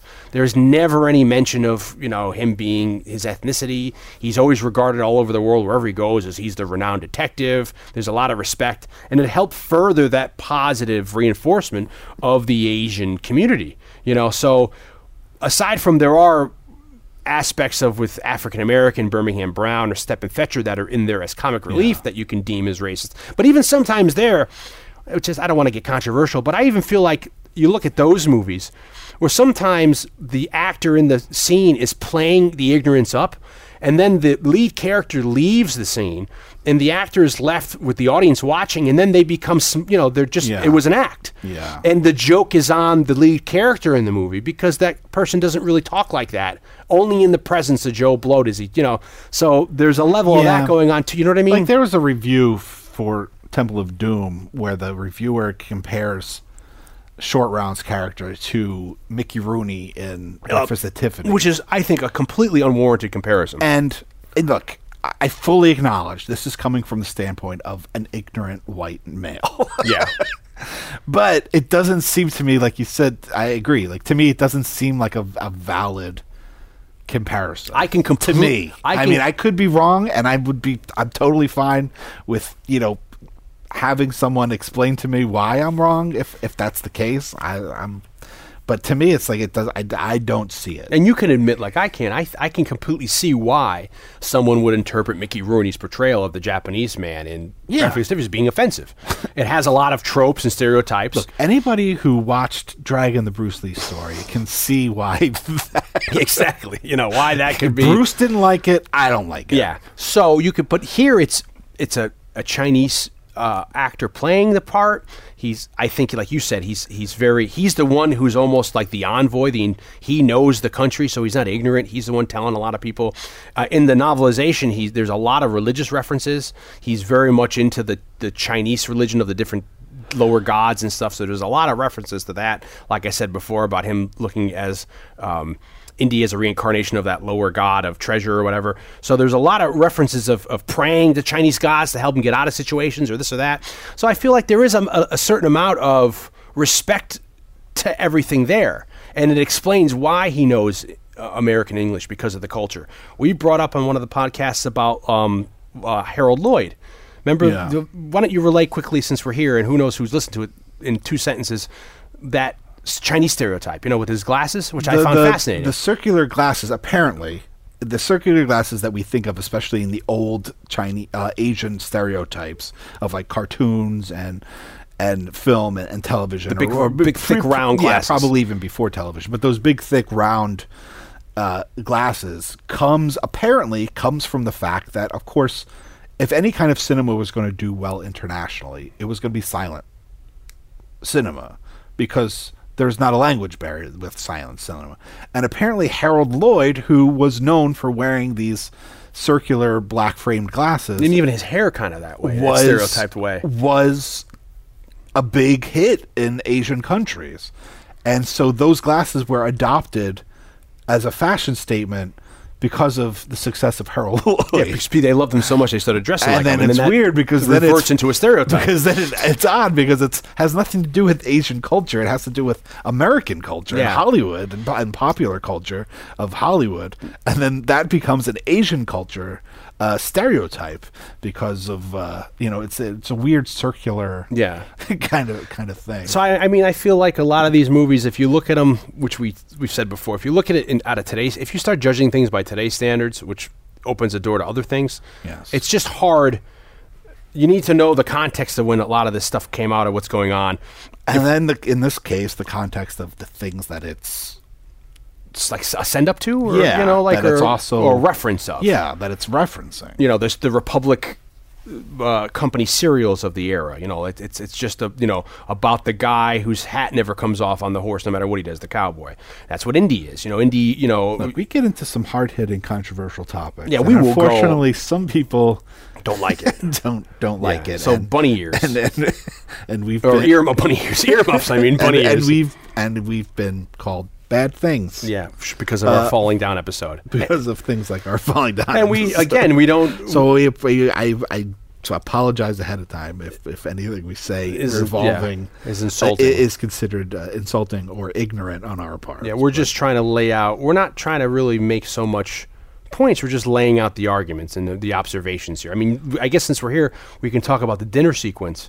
The dinner sequence, a lot of people took offense of, especially uh, Indian people from India, because you know it's it's oh my, you know, there's no cuisine that r- remotely looks like a lot of people. even of as a kid though to be honest even as a kid like i never thought of it as indian cuisine Yeah, neither did I. It's for me, it's the because they're at this crazy temple. they're at this crazy temple That you this is have, happening. you have what i always I mean, you know, it may not even remember when I was little. I might have even made the connection that they're in India.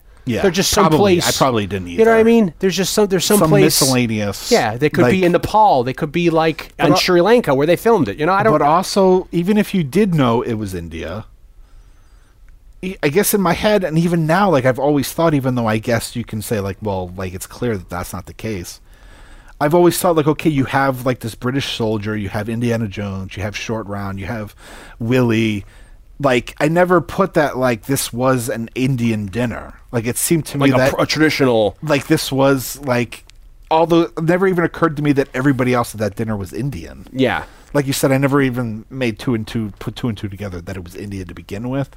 But it always seemed to me that it was like this culturally diverse Yeah. dinner, and maybe and that's me just blindly reading into something that could arguably not been there. But it was just like these are weird dishes that I, you know what a lot some of those dishes are Probably. considered delicacies. Yeah. You know, like unfortunately, like people fucking eat monkey brains. Yeah, yeah. Certain places. And they get that You know, crazy uh, cannibal syndrome or whatever it is, or and Ebola. there are cultures that eat insects. Yeah. I mean, it's not. I th- and, and here they're going for more of the gross out effect, and like Hindus in particular got offense because Hindus v- eat very little meat.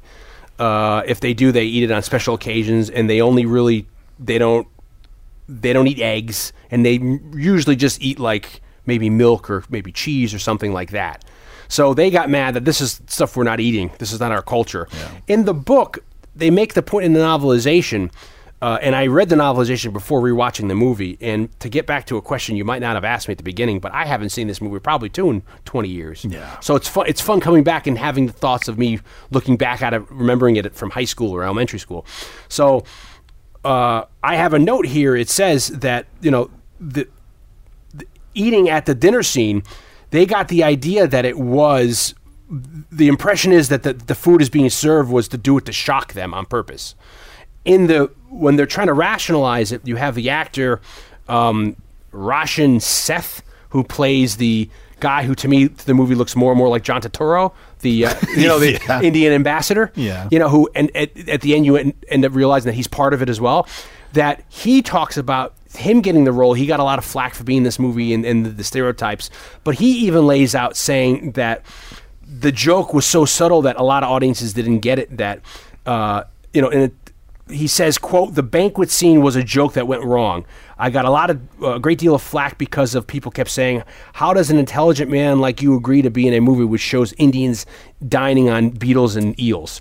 Steven intended it to be a joke. The joke being that Indians were so fucking smart that they knew all Westerners think that Indians eat cockroaches, so they served them what they expected, and the joke was too subtle for the film. Unquote.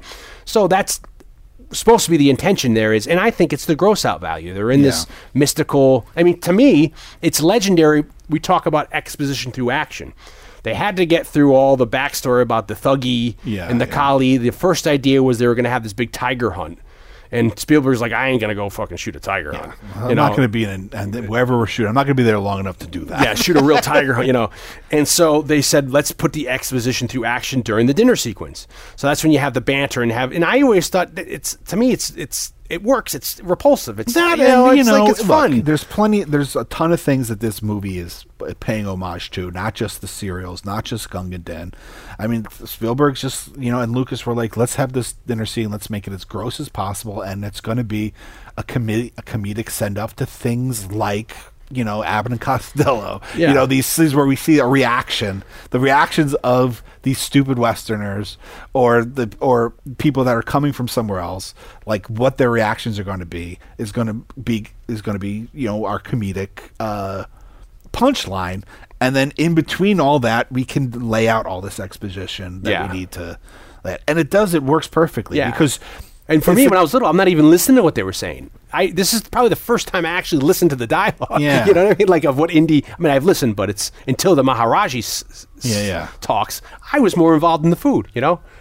yeah, and, and look, it's funny. I mean, there's a lot of s- silly comedy yeah. in this movie, And the two of them as a, as a as a comedy team, uh, Willie and Short Round, I think it's hilarious because she's never demeaning to him. She's never like you know get away from me, kid, you're bothering me. Yeah, yeah. She's always very like you know looking out for him. He's looking out for her. I love the idea that she's wearing.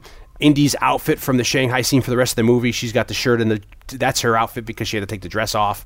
So it's like in that scene, it's it, the two of them. You're like it's like a Abbott and Costello, uh, you know, a Fisher and Marks. A Yeah, when she said, "Do you have you anything know, plain Martin like soup?" and then the soup Lew- comes, Lewis and and then Martin and he and Short Round has his spoon ready because he's like, "I'm gonna eat Yeah. the soup with her," and they got eyeballs in it. and then there's eyeballs. you know, or the or the freaking eels coming out of the snake. You know, that's gross out. Or the you know the beetle. You not you know, and how disgusting that guy's eating the beetles or chilled monkey brains. Like you said, it's like, you know, that's that's just but it's, it's also it's a part of the the whole thing of the, the yeah the pulp or the Yeah. the theory like, like, they like we said like the They're going off- religion is actually a culmination of a million other religions. Yeah. Uh, it plays I think on the the, the It's a- ignorance of the Westerner. This is what you expect, like we saw with Tarzan. What's the whole name? Tarzan. The oh, the Greystoke, the Legend of Tarzan, King of the Jungle, or King of the Apes, or whatever. uh, you know, but in that movie, we see there's a lot of stereotypes in there too that they try to explore a little bit. You know, of, of the Western culture, the colonialism going into these countries. So it's like playing on, you know, and that's what I, you know, garner a little more respect for this, where it's like, oh, the Indians are playing us for the fool. It's like Gunga Din. You know, Yeah, they're yeah. playing us for the idiots because we come in like we think we know everything, like, you know, and then it's like they're the ones getting us out of the jam or they're the ones serving us this terrible food that people, you know, the joke's on us, you know? So, But it's also a place, you know, the palace is also um in the middle of nowhere. I know that's always It's- freaky. It's, not like you know very in- accessible. you know? it's not like It's on a bus route. It's out of the in a major metropolitan city. It's in the middle of a jungle. so So who knows what people eat anywhere? you yeah, know? so that so those are kind of the big controversial aspects. But so they get away, they get on the plane, Shanghai. I love that the Shanghai, the reveal goodbye, Doctor Jones, see Lao Che. They get on this this uh, plane. Uh, in the book, there's a scene where they all fall asleep, but then the pilots are coming out and one of the chickens lays an egg and it rolls down, and Indy's able to grab the egg with his with his brow, like the ha- hats over his head, so they're even more scared of him. They think he's like you know more of a like a demigod or whatever, Yeah. and that's how they go by him. And they just you know I think they don't try to kill him. That's what they get the idea of just dumping the you know the the the, the fuel and jumping out. So we have this sequence which I used to love as a kid where they jump out, you know. No, no, Dr. Jones, no more parachutes, and they have to try to fly. You get the sound effect from the the Millennium Falcon not jumping into warp. Yeah. You know, and then them coming down. When I was little, I found it so Im- improbable of them jumping out with a raft. But if you look at it, they must have did it. The actual, they did the stunt. It's not CGI so much. I mean, I think there's dummies. I mean, oh, okay, yeah, duh, I guess. it, but, but but, it seems like plausible it- if they're crashing on the side of a mountain. is- It goes back to our mountain climb in February. You know, like I They said, actually went to apparently they went allegedly they went to a raft company yeah. and they said, "Look, this is what we need to do. Can you build us a raft that's big enough that would actually be able to do that?" And because I mean, they're jumping out of a plane, but they're not really because they're in the mountains and the plane's about to crash in the mountains. They're They're not not, high, the they're not like a mile Yeah. above the earth. It's it's losing altitude as it's coming down. So even though they may be ten thousand feet up and in they the mountain did, pass, and they did throw a raft Yeah. out of the fucking out of the plane with Yeah. dummies in it, and it landed. and it, I mean, and it f- went down pretty good. I mean, it's and it's just, and then I love the you know you see that beautiful shot, special effect shot of the plane hitting the mountain, and it looks so Oh, yeah. Empire Strikes Back, so you know what I mean? Like it's so Spielberg, Lucas, early mid '80s Yeah, yeah. explosion, uh, and even that plane there, that's a plane Ford made, and Ford didn't make a lot of planes, but you look at the evolution of an airplane, where those are the in the days where the wings were on top. Right, and then they realized in designing as the 30s went on that tailspin style. yeah, exactly. you learn that it's a little bit like a PTY. Yeah, you learn that like in designing planes, it's better to have the the wings a little lower into the middle of the fuselage. Like you look at modern planes. Yeah. you know, because it's better altitude or winds, you know, that kind of a thing. Uh, and then you know they go on this great ride where you know oh you know then there's the joke of them going off that cliff like Raiders Lost Ark they fall they land in the water you know and then they then they fall asleep and they wake up and they're in India you know and I love that when they meet the guy he this is another thing people found offensive And the that- guy thinks they fell out of the sky. yeah, but it's that's also great where he's like he knows you guys were coming, and, and this is an interesting idea where this is a story where Indy isn't going after; he falls into it, like fate takes him here. That's I think one of the other things like on a as I got older into my teens, one of the other things that I didn't I didn't gravitate towards this movie as much was that like the stakes weren't as high as the other movies. Like Yeah. the other movies, like they're trying to stop the Nazis from getting these. Well, they end up when when when what's his face Ramad Ramadan I'm gonna say Ramadan when you know when he's saying like first. And then the Christian God will fall. Like it's pretty fucking crazy. you don't realize that there's this cult ready to take over the earth. You know, which kind of is alluded to a little bit in Gunga Din, where those guys, it's like that Kali wants to take the world over. you Yeah, know? I just don't see that happening. Even Yeah. if they did get all five. Oh, I do. I do too. But it's kind of getting into that It just, mystical. it's just like it always seemed a little less. Yeah. the stakes never seemed as high. It seemed like the, he's recovering stones for because he was asked to by this village. But then he as has the- as opposed to like the government asking him to, you know, Yeah, to- get this before the Hitler Nazis does, get yeah. it. well, I, you know, it also goes to who he is as a person. You have a little save the cat where he could, you know, he could have just took the stones and not gone back to the village, but he decides to bring them back. he does the honorable thing. Yeah, which and is- I always thought when we were watching it this time, I was thinking that he shows up and he hands the stone. The guy's like, "This isn't our stone." What do you mean? Because he had three of them. yeah, you got the wrong one. Wait, this one's not ours. Yeah. Oh yeah, it's a, it's a different one. It's, one not of- a fake. It's a different It's one. one that- of the other three. Yeah. And he's like, wait, ours was ours was shaped differently. You didn't tell me you needed a particular stone. God damn it. We wanted you to get our stone. Yeah, we needed all five. Uh, but people found this offensive because when the old man brings them to the village, that the that this village is, and it goes to the point that they're- the village is cursed by the palace, by the thuggee preying on them, and because the stones have left the village and the children have been kidnapped, you know, for whatever reason, the crops are dying. The whole the whole soil, the land around them is dead, and then it's a marked contrast at the very end when they're coming back before the kids are even brought back. Everything's growing again. Everything's green again. You know, so that was some people were like, it's not even proper. Why would they be in a a you know village that's destitute and poor that's stupid but it's like no because it's being affected by the Yeah, story yeah. It's like The- uh, Sam Kinison. We used to say about like, you know, he used to make a joke because there was always like the Ethiopian 'cause it was a big thing in the '80s. You know, got to f- provide funds for the Ethiopia because they're starving children, other stuff. And he'd be like, "Just move someplace where there's food." Was part was like a joke they had in his act. Uh, but I thought, And you and I love that Ethiopian place over by your house. well, I mean, I like Ethiopian food. Yeah, I, but I there's a place I what's the name of that place? Ma- Oh, I don't know, Sheba. but they- Some it's great. Anyway, But it was when we again when we watched it not only with the stone, the the thing the other thing that occurred to me when he shows up with all the kids, I was like, man, that's a lot of kids in this village. Tons of kids. it was like Tons. five kids to every, Yeah. to every adult, not even every married couple. we don't have birth control. we, we, because they, are they're, they're labor, the labor that they need. Um, but I've always found it so touching, and it's a, another thing growing up, like you know the shaman, he says, and then I was, uh, I don't know if you noticed, but I was crying at this point. That that when he's when that whole story where he's like the children.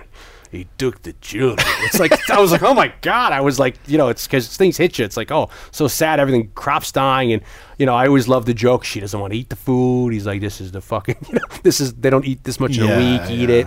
All that for me works. And then the guys, he's that like, always made an impact on me, even as a kid. That Yeah. line, and Like, this is even as more a food, kid, you and- know, and they only have like paste on some like leaves. Yeah, yeah. You know, and, and and like, and he's like, can you give us a guide, guide back, a guide to guide us to Delhi? And he's like, but you're gonna go to Pankot Palace, and he's like, but that's not on the way. And he's like, no, you've come here. And then at the end, it's like, see, I told you you come back. And then he's like, stuff started because you w- you were coming back. That's why everything started to go good again. So it's like the guy knew the whole time.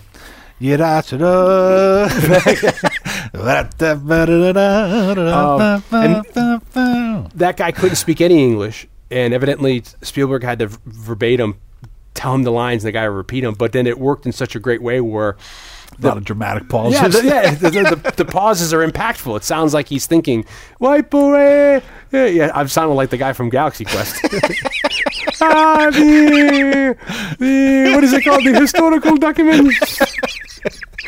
ah, bring bring the stones back to us, back to us. Um, but that's why you get these dramatic pauses where it's these, you know, Spielberg is verbatim saying to him these lines. So. Uh, I, I don't mean to go through the plot points in the movie, but I feel like it's just so. Then you, you go on the journey to the palace, and we have the elephants, which is funny, and then at the campfire. I, as a kid, I used to love them playing cards together, Yeah, yeah. and them fighting, and him like, you know, He's no, like, you, "You I'm the very problem little. with-" You, Yeah. you There's very also when she's running around in the background. Oh, yeah, yeah, He's like, yeah. you know the problem with her is the noise. exactly, and she's fighting all these bugs and bats screaming. Baboon in the jungle, you know. lizards thing. and he's uh you know and he's talking about cheating how in, that Dr. Jones cheats and he Dr. Jones finds a card and he's like what's the and it's so then they start yelling in Chinese to each other and that's also goes to the novelization when um when he meets Lao Che for the first time one of the sons says something in Mandarin or something to the father and then Indy answers back and he's like oh I didn't know and then I think they had that in the I movie wonder if that don't know card you- scene you know. was in the script, or and then that's why that ended up being how they ended up casting uh, what's his name Jonathan Ke Quan. yeah um what's his face because he they, they did like a open casting call. They went to all these schools. They they uh, they auditioned like six hundred kids yeah. to find. They were going to like elementary schools and they were looking for like whatever grade they were having, you know, which I don't know if they do that anymore. Like we're gonna have an open call at elementary schools, but they were bringing whoever fit the demographic. Yeah, yeah, and apparently uh, they, they took they his older brother was the kid's older brother was auditioning, but the, I guess he was in the room. he was trying to give the kid. He was trying to like tell him what to do or prep talks. Yeah, yeah. And then they were the the casting directors were like, well, who's this Well, kid? saw him and they, they thought, you know, the kid had some spunk. yeah, you got some So panache. how about kid. you audition? And the kid who was so he was young and and he didn't, uh, you know, they couldn't read English very well and stuff. Yeah. So they brought him in for like an audition with Harrison Ford, and instead of having him read sides, they said, play cards, and you suspect that he's cheating. Oh, and they improv the whole scene, And so they improv. He improv the scene with Harrison Ford. which they might have taped on those like yeah, because I think you can see a shot. yeah, a it's like shot really that. shitty VHS. You know that day when VHS would like all just you know And then on one of those making ofs, you see Harrison Ford be like, you know, he was a good actor. He's like, he was a good, like, Yeah. intuitive, natural actor. Like, you, re- he really, when he got into it, like, he really believed that what was happening, which is all you really need to do as an actor. And I do. I think he's great. Oh, I think he's phenomenal. He's, he's such a strong. He's so believable as that. You know, we get. Um, Now we have a story involving Dion. oh, we're gonna tell this one. I don't can't remember whether we told it during our Um, Lost Ark story. One of the original ideas that they were kicking around was having his sidekick, Indy sidekick, be a virginal young prince at the beginning. But then the two, the couple who were writing the screenplay, said, "No, let's do it more like the short round character." And since they named Indiana Jones after, uh, Lucas's dog. and then you got Willie was named after Spielberg's, Spielberg's dog. dog. Then short round comes from their dog. That they had it, their cocker spaniel was was the the the, the what's their Short- names? They had a dog. Katz, Katz, and Huck. Huck. Hewick, Hew, I, w- I would say it's probably Hewick and the Katz. They had a dog, H U K C K. and they named it uh, Short Round after their dog, but their dog was actually named after a character in a movie called The Steel, Steel helmet. yeah. Which is, I think, a, maybe a David Lean. I forget who did that, but anyway, maybe not David Lean. But yeah, that, that's a steel helmet. So uh, they get him, and then for Willie, the casting call, which is interesting because you hear about a lot of the early '80s stuff.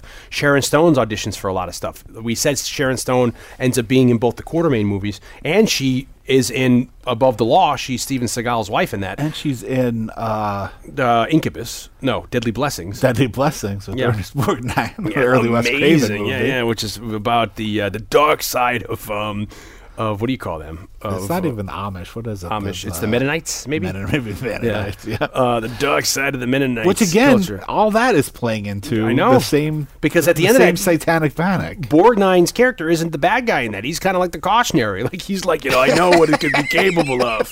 He's it's kind of like Borgnine showing up on your por- porch with that beard, being like the guy from Poltergeist 2. Yeah. God is in his holy I lo- temple. I love Deadly I do too. We should do that one day. See all five people like we saw that. But so Sharon Stone auditions. A whole bunch of people auditioned for her, but then they saw Kate Capshaw. She brought props with her, and then I guess Spielberg went over Harrison Ford's house and said, "I got about a dozen people. Yeah, I want to show but you." But I want to show you this tape. Yeah. and Harrison Ford's like, yeah, she's Yeah, hot. let's do this. so, uh, you know, then they then they get they go on the thing. They get to the palace, and this is the whole thing where the the guy who is a poor man's John Turturro, who I said he recognizes. Oh, you're Professor Jones. I heard about you at Oxford. Blah blah. Come on in. So they must have known he was coming. And then you have the British there, the, the- like you said, Philip Stone. That guy's there. He they played a bigger part in the movie because he has a whole regiment there, and he's just checking up on Played a uh, bigger part in the in the in, novel. in the novel and I think in the original story, where the British occupied India until I think 1947. They gave ownership and it was no longer part of the um, of their empire. But that's you know you get where the whole tea comes from. Uh, the uh, India has a huge love for cricket and stuff like. There's a lot of overlapping, co- and then a lot of Indian people have then migrated to England in the 40s and 50s and all that kind of stuff. So at the time, that's why you're having like Gunga Din. You have all the British walking around there. And uh, in the original story, they have a whole regiment there, and they're leaving like the next morning to go towards Delhi.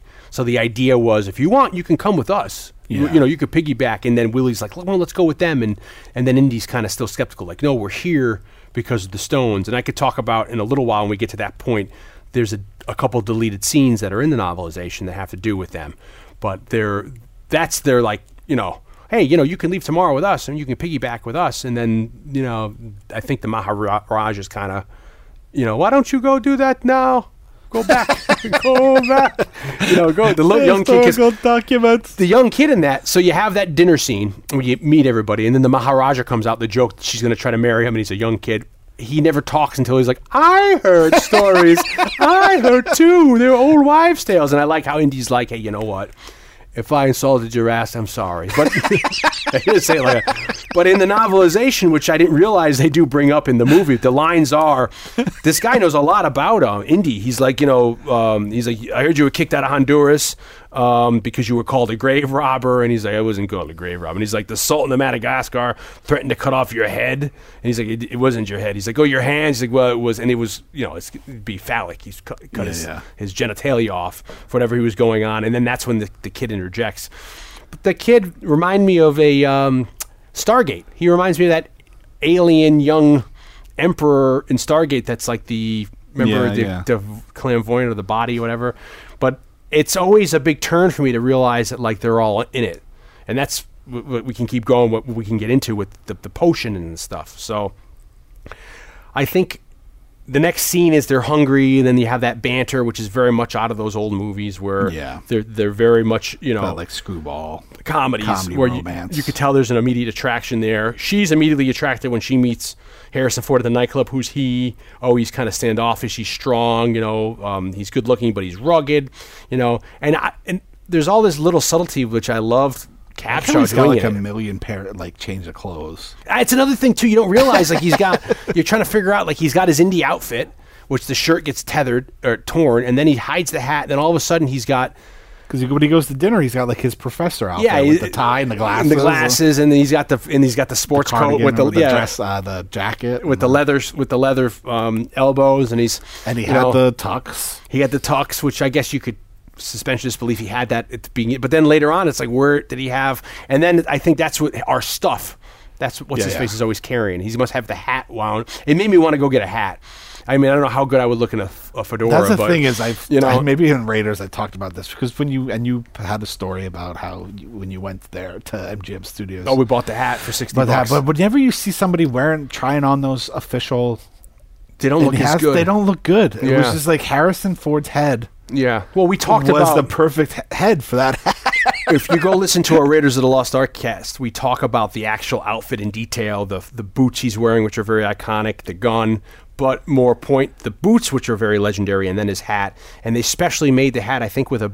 They wanted it to have a wider brim than usual because they wanted to be able to have the double wear the hat, and you can look down and it would obscure the face, so you wouldn't have to worry as much about having to double doing a stunt or something. Yeah. And so they did go to a famous, and again, if you go back to our podcast, we have all the names there, but they went to a famous hat maker, maybe on, um, what's the name, the High Street in, in London, that made the hat and then did specialifications. And then you can go get the hat, but it's like these places, I never, like with the boots, they sell the boot still now, but it's like in red. Like, Yeah. why would you?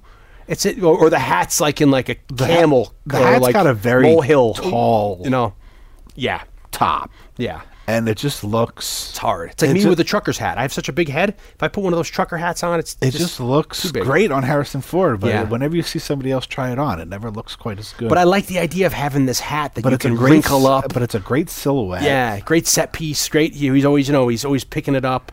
You know, and I love that he can just, you know, fold it up, put it in the back of his pocket, take it out, flap it out. It's all ready to go. You know, it's like I want to have. I mean, I used to have a baseball caps like that, but not. It's not the same.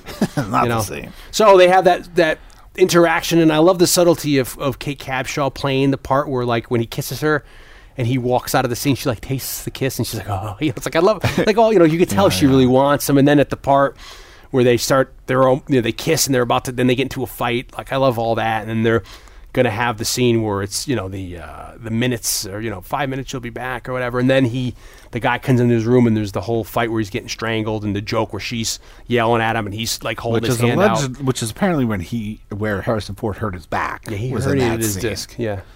and then he had to go and have some kind of weird papaya enzyme Some operation. So he left, surgery. Yeah. went back to America, and then uh, they were gonna hold up the whole production, but then. Spielberg's like, like I wanted to get this shit done. Yeah. So, so they, they guys had the stunt. he's like, let me do the stunt. We'll do all, we'll do everything we can do without Harrison. six weeks with the the stuntman. I think his name was like Vic Armstrong. He and his wife actually Armstrong. Stretch oh Stretch Armstrong. His wife actually doubled for Kate Capshaw on it, and I guess Harrison Ford was doing one of these somersaults and he herniated a disc and was Yeah, in like he terrible was pain. flipping the guy over his Yeah, back, or or he he, ended up landing on him by accident or something. and I have two herniated discs in my back, and it's terrible, painful as all hell if you can't get it fixed. And you know, backs are always notoriously messed up.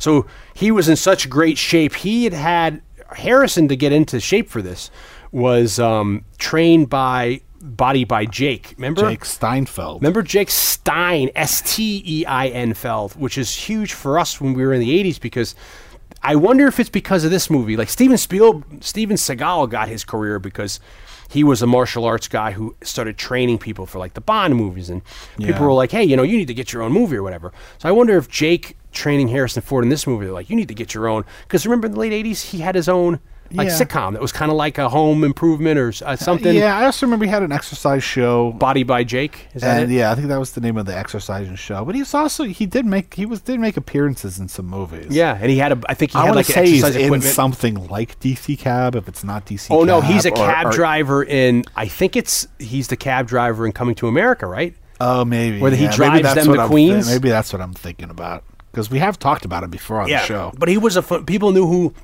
He's not mentioned in the movie at all. There's some footage of Harrison Ford working out where he's like kicking ass. He's and um, I guess you know he was doing this exercise routine and there's he was going to have he was to have a chunk of the movie. He was going to have his shirt off. yeah, and he's in his he's in his 40s by this point, so he wants to bulk up for the role, and you know, and he does this great, evidently exercise, and then something that like he had a very very low body like fat count. He did a really great job, but he ends up hurting his back, and which he kind of hints at that it could have started when when they're riding, spending so much time riding the elephants yeah, that it's not an easy, because you're not you know, you're not in like it's not a comfortable thing to do. yeah you're on the you're on the shoulder blades, and you kind of just got to ride and keep your legs open, and it they're. they're not- It's it's almost it's not like riding bareback. It's actually you know you don't have a saddle or anything. Yeah. So it, it was being aggravated, but it was so bad where he kept working. But they brought a hospital bed on set. They had him laying in between takes in the hospital bed, and it got to the point where they didn't want to. Harrison didn't want to stop shooting down, but everyone could tell he was in so much pain. He, they would walk him to the shot. He would do the shot. He'd go back to the bed. So I guess Spielberg called Lucas, and Lucas is like, "Fuck it, get a plane." And that's when they flew him to L.A. to the hospital there, and he had this surgery, and he was in recovery for like six weeks. And then in the in that time, they used all this, and evidently. They were lucky because the stunt double looked so much like Harrison Ford with the hat on and the outfit that a lot of the stuff, if you look, you can say, "Oh yeah, that isn't him." You know, Yeah, yeah. You know, so they were able to shoot a lot of this around him. You know, but the idea was when they were looking to shoot this movie, they they realized India was like, "No, you can't shoot here." So they were able to go to Sri Lanka, which is right off the coast of India, and shoot the majority of the stuff there, except the palace. But they realized, you know what? If we just get a matte painting, we can matte paint Yeah, that we'll shoot this on the blot, and then they we'll already, just- yeah, they were planning to shoot the interiors on the lot already. Yeah, they're like, we're going to shoot all the interiors on a, on, in a set, so why can't we just go to the back lot? We'll build the like the, the you know the bottom of the facade, and then we'll just do a matte painting for the rest of the. Which is you know I don't know for me. I could understand back then, you know, you want things to be as realistic as possible, but now from like a nostalgic standpoint, you can't tell. like, well, I just love the way all that shit looks. Oh, yeah. now, you know, what I mean? like when we were talking about when we did RoboCop 2, and I was talking about how like I just love the way the claymation moves. Oh, It's yeah. not realistic. Yeah. but there's something heartwarming about it for me. Cause, Yeah. because growing up seeing that kind of stuff. So when you see all these beautiful matte paintings, which ended up being something, a lot of them they ended up uh, adding afterwards, because supposedly the rough cut which clocked in at almost a full two hours, like 150, uh, an hour, 55 minutes. Lucas and, and Spielberg were like, shit, that was that's too fast. yeah, which is crazy because Like, nowadays it's you would so think they ac- want it's that. so action packed. Like You need to have room to breathe. The audience needs to fucking relax and have time to breathe. So then they started making these, you know, interstitial. Well, like we'll shoot some more matte paintings, establishing shots, so that in between these action scenes, the audience can breathe for a minute. Yeah. but it's like when they walk through the tunnel. With like the catacombs, Oh, yeah, yeah. You know, like that's clearly all a matte painting, and so so much of that stuff is like, oh man, like it's just fucking movie magic. Yeah. like it's so gorgeous. And it's a it, when you get into those catacombs, it's another thing where being so freaked out as a kid. Like you do snakes in the first movie, and the bugs. That's something you'll never forget. Them like stepping on stuff, or them having to. So then they did, uh, you know, her- coming up with the next one, they did rats. Yeah, you know, in when they're under in the Venice um, catacombs, but like her having to put her hand in and all that. We are going to die, or you know, short round like I not touch you. I stand right here like you told me. You know, that's so Yeah. that's I find that so funny where. You know, she's all upset. It's in my hair, and she's then she runs in, and then it starts again. And he's like, "I did not think." And then they have to run through, and he's able to get his hat. And then he's sitting there, and the spike comes down, and Yeah, it's it's- squishing it's- his hat yeah, down. it's like it's so perfect. It's like you know, and luckily, yeah, they would have. but those are like you know, fucking it's, it's like those sequences in the older. yeah. you know, I mean, it's like, that's like the giant boulder at the beginning of Raiders, like Yeah. the booby traps stuff. That was another thing. It's like the end of a serial. It's I like, feel will like they, bo- that's you know- another thing. Along with was well, that they find he finds that through secret entrance. Aliens. Oh, yeah, like with secret passage. That's another trope of the '80s. Like I feel like booby traps were a big thing. Treasure for maps? for, for a big thing for us as kids. Pirates, treasure maps, uh, hidden treasure or gold Yeah, or I mean, all that happens. All that stuff comes up in uh, the Goonies also, Yeah. which I think maybe played a lot of it into us for us kids. You know, because I was the kids on an adventure type movie. But like all these things, just like beautiful little nuggets of things from our childhood. Yeah. And you know, for me, you know, when at the end of the movie when he's on the um when they're on the bridge and he's in the middle of the bridge and there's a couple shots where he's like got the machete up trying to figure out what to do and it's like really grainy and it's really pushed. It really looks like like Romancing the Stone or Sorcerer where they're like they're in the jungle shooting there. Yeah. It has that 80s look for me where it's like that grainy kind of Yeah. you know, like you know they they got the shot but they had to really push the you know the the the, the um the developing of it. It really to me looks You know, so another 80s. movie that we didn't wasn't mentioned in the in the in the same breath of all these things that we've been talking about, all these other kinds of movies, which I think plays a lot of similarity, is fucking Big Trouble in Little China. Yeah. I mean that's like a, the neon '80s version of what's going on in Temple of Doom. Yeah. but there's like that underground, you know, yeah. catacombs, like underground thing, cult, you know, kind of a sacrifice going on, and Girl with you know, eyes. and but the big, uh, you know, ceremonial, you know, crazy underground cave uh, temple. and then the mystique of them, like the three guys coming down, which are kind of goes back to like gods or the folklore Yeah, of all that kind of. And then what's his face? The um, what's his name? So Lo Pan. check, so check out our Big Trouble in Little We China. did a book- yeah, we did a Big. Trouble in Little really China. early on. It's like our fourth or fifth episode or yeah, something like that. We go into that a bit. Um, the original idea for the original name for this was going to be the Temple of Death, but then they were like they turned it to Temple of Doom. Indiana Jones and the Temple of, Death. No one on 13 a minute. uh, so they get to this temple. You go through the whole bug sequence, which is freaking awesome. You know, so it's funny, and then you know, uh, and then they get to this whole sacrifice sequence, which was all shot. Amazing to think this is all shot on a set somewhere. Yeah. You know, they're in England in one of those Elstree studios, and they, it's lit beautifully. They go. They want to get the original um, production designer to come back who did the first movie, but he is away doing uh, Return to Oz. So they couldn't get him because he's he's knee deep in doing Return to Oz. So they get his Balls deep. his balls deep in, in, in, in doing Return to Oz stuff. Um, what was his name? Uh, Norman Reynolds. So they get uh, Elliot Scott, th- Norman Reynolds' mentor, who does Who Framed Roger Rabbit, Labyrinth. They hire him to do the production design for this. Gorgeous. Yeah, and it's freaking awesome. And then you get the idea of like when you s- see what's his name, Mola Ram. When you first see this guy, that you know who this actor who who is the um, Mola Ram. Mola Ram, who who is this played, actor? played by Amrish Puri. he be, he's become an, a, vin, a villain in in India's like Bollywood cinema, and it's kind And of even at that time, he was one of the biggest actors in India. Yeah. He was making other, he was making 18 other films that year. And so he- they really had to shoot around his schedule. and they shaved his head for this, and it's the idea like uh, he and he thought he looked so good, he's never he's always kept it shaved since, and that's what the and he passed away about 10 years ago or so. Oh, did he? I think so. Yeah, because that's how Telly Savalas he shaved his head to play Pontius Pilate in the greatest story ever told. He's like, this look really looks great. And then he, you know, Yeah, Yul Brynner, baby. I love his look. baby. um, so, but he, this guy was terrifying. You know, he comes out and it's that whole sequence where you have them. This you bring in this guy out, home shuma, homo shuma, and you put him in, and then these followers, and Yeah. they take the It's, heart look, out. it's fucking terrifying. You know, the whole and- scene is terrifying. and then them them going down, and evidently they, they deemed it to be too. They, they put an animatronic dummy on this thing that was miniature, and they had a miniature. Was it is it Tippett and Dennis Muren maybe doing these miniatures? Probably, I mean, it is ILM. Yeah, So. they had so they had a lot of miniature work for the mine car chase stuff, and then for this scene when they're going lowering, they had like a a, a sac a, an Indian guy sacrificed, and they had a dummy for her later on, and they you know they dip him in, and it was so horrifying him getting set on fire and the little animatronic dummy moving that they had to then superimpose like some fire on it because Spielberg thought it was just too horrifying looking, you know. But this whole sequence is like it's amazing. You never really the mysticism of what's going on were so disgusting. He's able to go into his chest, pull his heart out. The the, the wound seals itself, which I found so disgusting. Yeah, like no I- blood. I, even as a you know? kid, I was, I was like, What the I- fuck is going on I here? always wondered if it was I mean, I think as a kid, I remember previously thinking that, and and it really doesn't play this way now. It plays like it just fucking happens.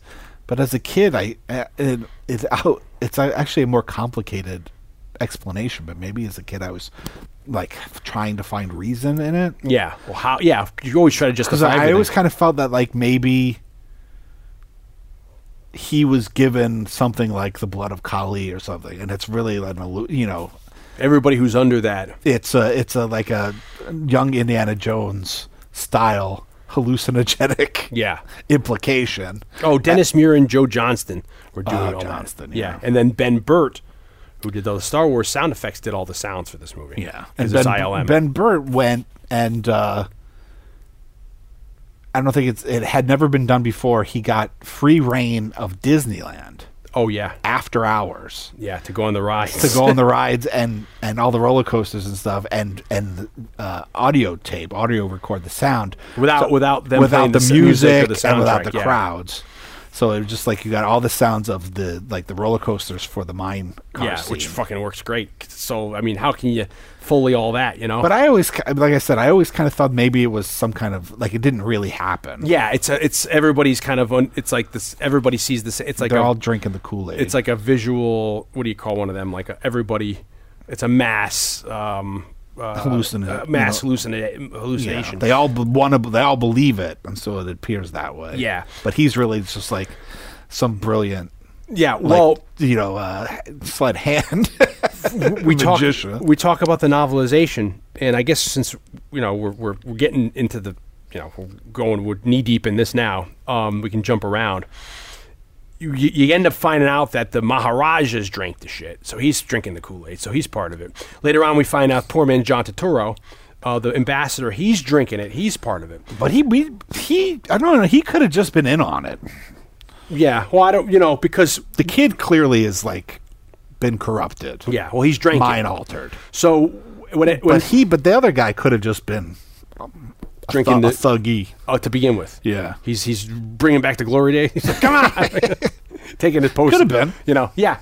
Um, you have in the book in the in a deleted scene, you have a whole sequence. If you notice, so after the whole uh sacrifice everyone leaves and he's like i'm going down there he goes right down and people don't even the janitor's still like cleaning up you know with his with his broom uh, you know and vacuuming or polishing the floor and indy goes down there grabs the stones it's interesting this whatever's going on with the stones when they come together where did everybody go? yeah, we're there. Just ran out. Yeah, we- we're- everyone's meeting at Dunkin' Donuts. Proceed to the bank to the banquet room. We're gonna have dinner together. Hey, we're gonna have some dinner.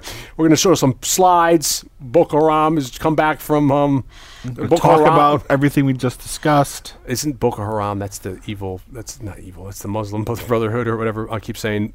Um, so they everyone leaves. Indy is uh, goes down there, grabs the stones, and then there's that scene where he hears stuff going on, and this is almost one of like a save a cat for me, where he he doesn't need to go investigate. First, he thinks the sounds, the screams, are maybe like hallucinations because he's a little freaked out. He's looking at the the crazy looking proj- you know production design but then he hears oh hears it again and he realizes this must be diegetic sound. He goes down the passageway and he reveals to this big you know child slaves and you realize what they've been doing with the slaves. And the idea is that they've got the kids mining in there to to find emeralds or jewels anything of value to then uh, I think they're looking for the other two stones. they're looking for the other two stones but while they're doing it they're also mining it to help finance all this shit they're doing yeah, took two, killed two birds. yeah, but they they know that somewhere in these catacombs, because of that legend, he says the priest hid there somewhere. And if you get off, it's like freaking getting the, uh, you know, the, we- the weather yeah, dominator. you know, you know, with all powers combined, we can bring the weather dominator, Cobra Commander, and we come, you know, and then you get it like you know, and Cobra's like, "This I command." So that's actually Serpentor. So there's a sequence where Indy gets out of there runs, gets captured, but you know that if you notice, as soon as he disappears, you had that big scare where Short Round and her they're grabbed. Yeah. If you look, she runs away, right? Short Round's grabbed. There's a whole I don't know if they shot this, but in the book there's a whole deleted sequence where she gets out, she goes into her bedroom, she runs out, she's screaming in the hallways, and she wakes up the ambassador, poor man John Turturro, and she wakes up um what's his name? Captain uh, uh Philip Stone. Pepper. Sergeant- Sergeant Pepper. Sar- and this get the Lonely Hub Clark band out. Captain Philip Blumburtt. he she wakes Blumburtt up. And she's like, "Hurry! You need to, you know, something." And you know, Ambassador's like, "Ah, it's a woman. You know how women are." it's like, a lot of that. Like she's Dizzy. hysterical. She's, you know, she's dizzy from dinner and, and she didn't eat, so she's, you know, so they walk around and she's like, "I swear, I swear." And then you have the whole sequence where they turn Indy in there. Uh-huh. They drink the stuff. He's talking about stuff. All of a sudden, the Maharaj is there, having them drink the stuff. Really freaky, freaky, freaky. Um, I've always liked the sequence where they put him in the room to churn, and it's almost like Serpent of the Rainbow shit, where he's in there like, "Rah! Yeah, Rah!" it's freaky to me. And then he wakes up, comes in the shot, and he's like, he has a real, this is going to be fucking awesome. And he starts smiling. In the book, she's looking, looking. All of a sudden, Indy shows up out of the thing, and Indy's fine, and Indy tells him to leave. And in Indy's head, Indy's like there's all they, they write it all like in caps and italicized for the whole two paragraphs. But Indy's trying to justify what's going on, and she, he says no, she's just imagining things like you know, like nice night for a walk, nice night for a walk. You know, it's like that kind of a thing. They leave. She's trying to get him back to bed, and then he reveals that he's actually part of it. She, he says something. I forget what he says, and that's how they're able to kidnap her, and that's how they're able to bring, put her, you know, and they're going to sacrifice her. The kid is put into slavery, and the kid's fighting. He gets slapped, and at some point, a guard falls. And when the guard falls, he accidentally falls and burns himself. And that's how the kid knows The burn. The burning, yeah, it wakes people up because it wakes a guard up. So you then get led to believe that evidently everybody's drinking the Kool Aid, and everybody's actually needs to be waking up. So later on, that's where the whole sequence is. Where the it's I think they shot some of this where the kid runs up and he's he's running around and they're, they're like stop him and they're you know they're fighting he's fight, you know it's a longer sequence of him on the altar before he tries and wakes Indy up and Indy slaps him and stuff uh, but that's how he knows to wake Indy up and or I th- and then also I think one of the kids said something to him you know when he's up in the prison the two kids are like you know take the East River go Yeah, far yeah. away you know Take the left channel. not the right because it'll only bring darkness and death. So that's how he knows they fill it out, and then you have the idea where Indy get you know Indy Indy wakes up, and then he's able to do this. So then when he goes and saves the kids, the mine kids, there's a sequence that's also in the novelization that's deleted out of the movie where. Uh, the kids are the reason why they have to go through the mines and not back the way the kids went is because um, there's a rope bridge or something, and whatever happens, that burns and falls, so they can't go back the way the kids went back through the palace. They have to then go the other way, and that's how the kid tells them, "You have to go to the stay to the right." You know, don't. That's that's the reason why they elect to go in the mines. Yeah, to take the hard way to go back. You know, and you have the whole sequence where Indy, uh, you know, he comes back to. You know, I remember I'm cheering as a kid for him to come back to save the kids because he gets his hat on, he gets his outfit. You know, one of the things I haven't mentioned is I remember the movie poster for this, in my opinion, for me, is one of the best movie posters of all time. There's the picture of it, it's done by the famed artist Struzan? Yeah. Drew, Drew Struzan? Drew Struzan, where he's where it's that picture of him like standing with his shirt off with the machete, kind of like looking down at you. He's almost Yeah. kind of like on the edge, you know, and he's kind of like you know not exhausted, but he's like you know ready to go. And in the back, you see the columns. For me, I've always loved that iconic iconic image of Indiana Jones, that shot. So I remember when I was little going to like the library. And they had like a storybook of this, and that was the cover of the storybook, one of those big Yeah, like, eight by ten storybooks. I think my copy of the my copy of the novelization is that. Oh, I cover, think you're right, but my my copy of the novelization might that be also might not might not be that also might be that also. So I've always loved that shot and very Yeah. iconic in my association of me liking Temple of Doom. So when you get the idea of the shot of him. They all turn and you see like the shadow of him. He's got the hat back on. He's for some reason he's put his shirt on now, and he's gonna go. You know, he punches the guy, and the guy slides back twenty feet on the the rocks, and he's helping the kids get out. And then he has to fight the big guy, and the big guy is the guy Pat Roach, who is the big guy from Raiders. He's the guy with the bald head that Indy fights under the um, propeller blades. yeah, that what do you, the wing, the flying wing, and uh, later I think he's supposed to, he plays even the guy in the third one, but they cut his part out or no ticket. I think he's that guy that Indy throws off the big guy, you know. Yeah.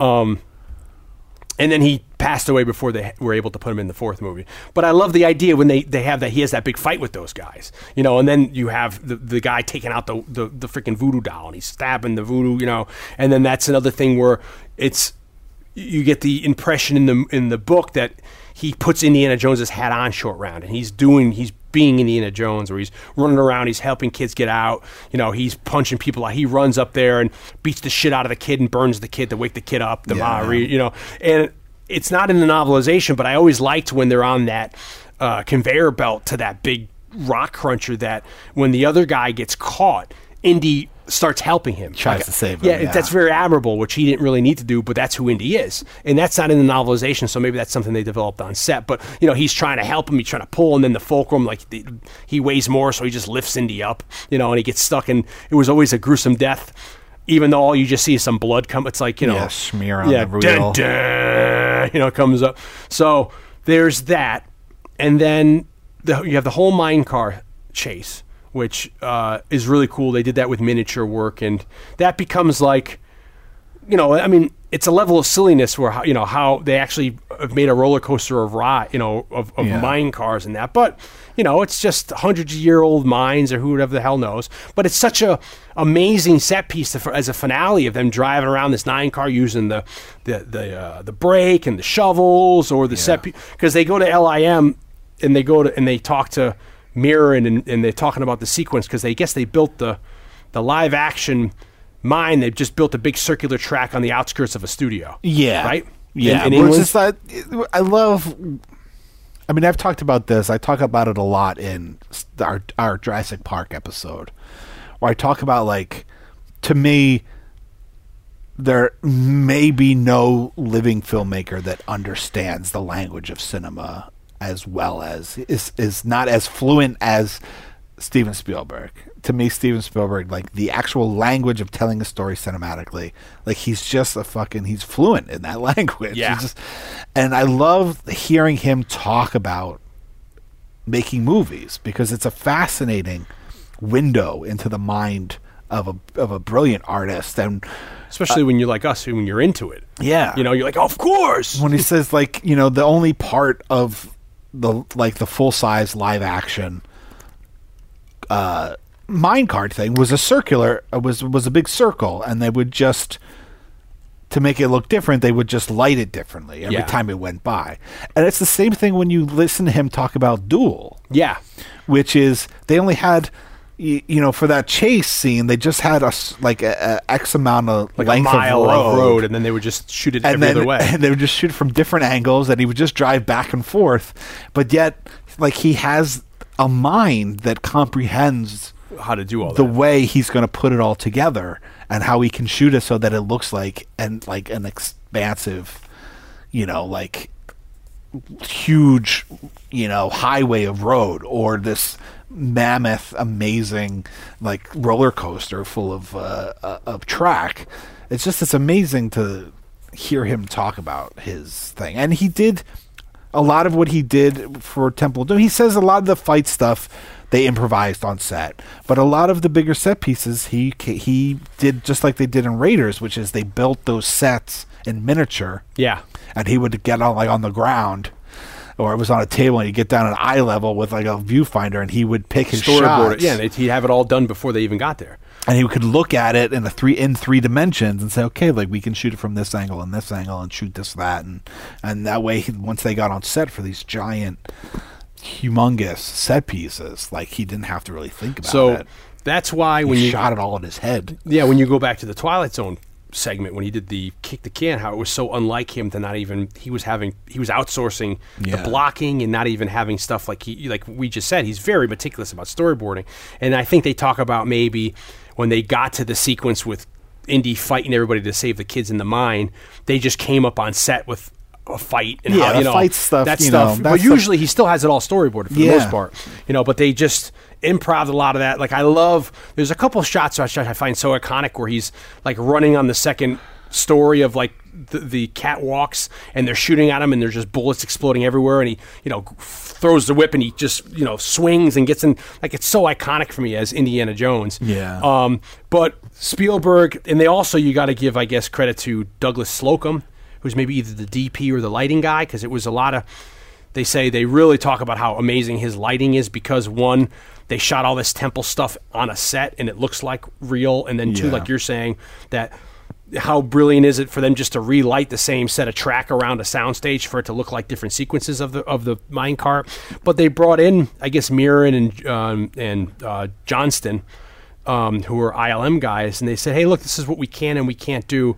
Do you have an idea of what you guys can do?" And they developed. Well, we could, and I think they even shot a. They did like a model sequence before the model sequence where they just took regular like. Um, uh, railroad track and they just got mine cars they put like gi joe or he-man guys that you know and then they did like a, a th- they did a, a, a mock-up of it and they said this is and then they sent them like a rough cut like this is what we think we can do. And they came up with a lot of the gags of like holding short round over the flames or having one guy fall out and trips up the next mine car the you know the, the railroad tie jump falling out and then that you know. You can see and not i haven't i don't think i've seen footage of that but you can see footage of them doing basically the same thing uh, for Return of the Jedi, Yeah. with the speeder bike scene through the woods, that they basically had figures on bikes on sticks, and they built like a, a very rudimentary model of the of trees, Yeah. and then you see them with the camera down, and they're just moving the uh, with sticks the bikes through the forest. and that's their like rough yeah, uh, it's like know. now they do all that in computers, Yeah. like these animatic Yeah. kind of like moving storyboards. But there they would do them with miniatures, like very rudimentary, throw something together really quick, and then you can get an idea of like, okay, well, like this is not going to work. This is that this could work, and then you get to see it. Even though it's you Yeah, know, you have to use your three-dimensional, yeah. imagination, but at least you can see it was in- prior to in computer action. making before they could do all in computers Yeah. i have a, a indiana jones blu-ray box set with the four movies and this was one of the special features they had this footage of them the of them showing all what they can and can't do and then them doing everything live action and then doing i mean because it's so funny because they're not going that fast or but then they make it so exciting and heart pump you know Yeah. uh, for this whole sequence, and then at the and then at the very end when they knock the water, and they have to have him. I a, j- uh, I'm a sucker for all these jokes. So they were saying it's so dark. The sequence say when Indy is fighting that guy, where the guy throws the hammer. And then the hammer falls on somebody else's head, and you hear like the stupid sound effect. But it's to try to give a little brevity to like the Yeah. the, the, Little- darkness little of it. comic relief. Yeah, which I find it all of it works. None of it to me, to me is too slapstick that it jumps the shark. Well, it sets the you know, it's it goes The back tone. to that they set up the tone the Saturday it. afternoon serial. like, Yeah. yeah.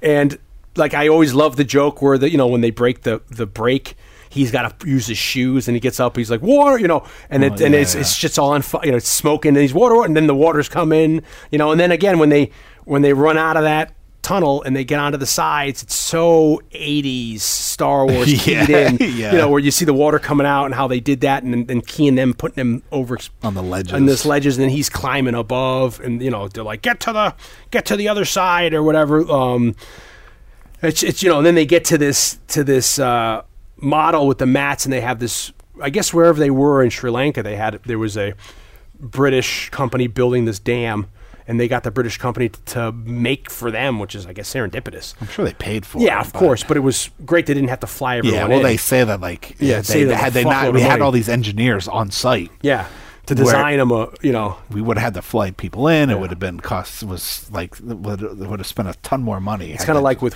what Friedkin did in Sorcerer when he had to make that rope bridge for the trucks and they had to like move it because they had a drought under the lake they were using and they had to have the trucks.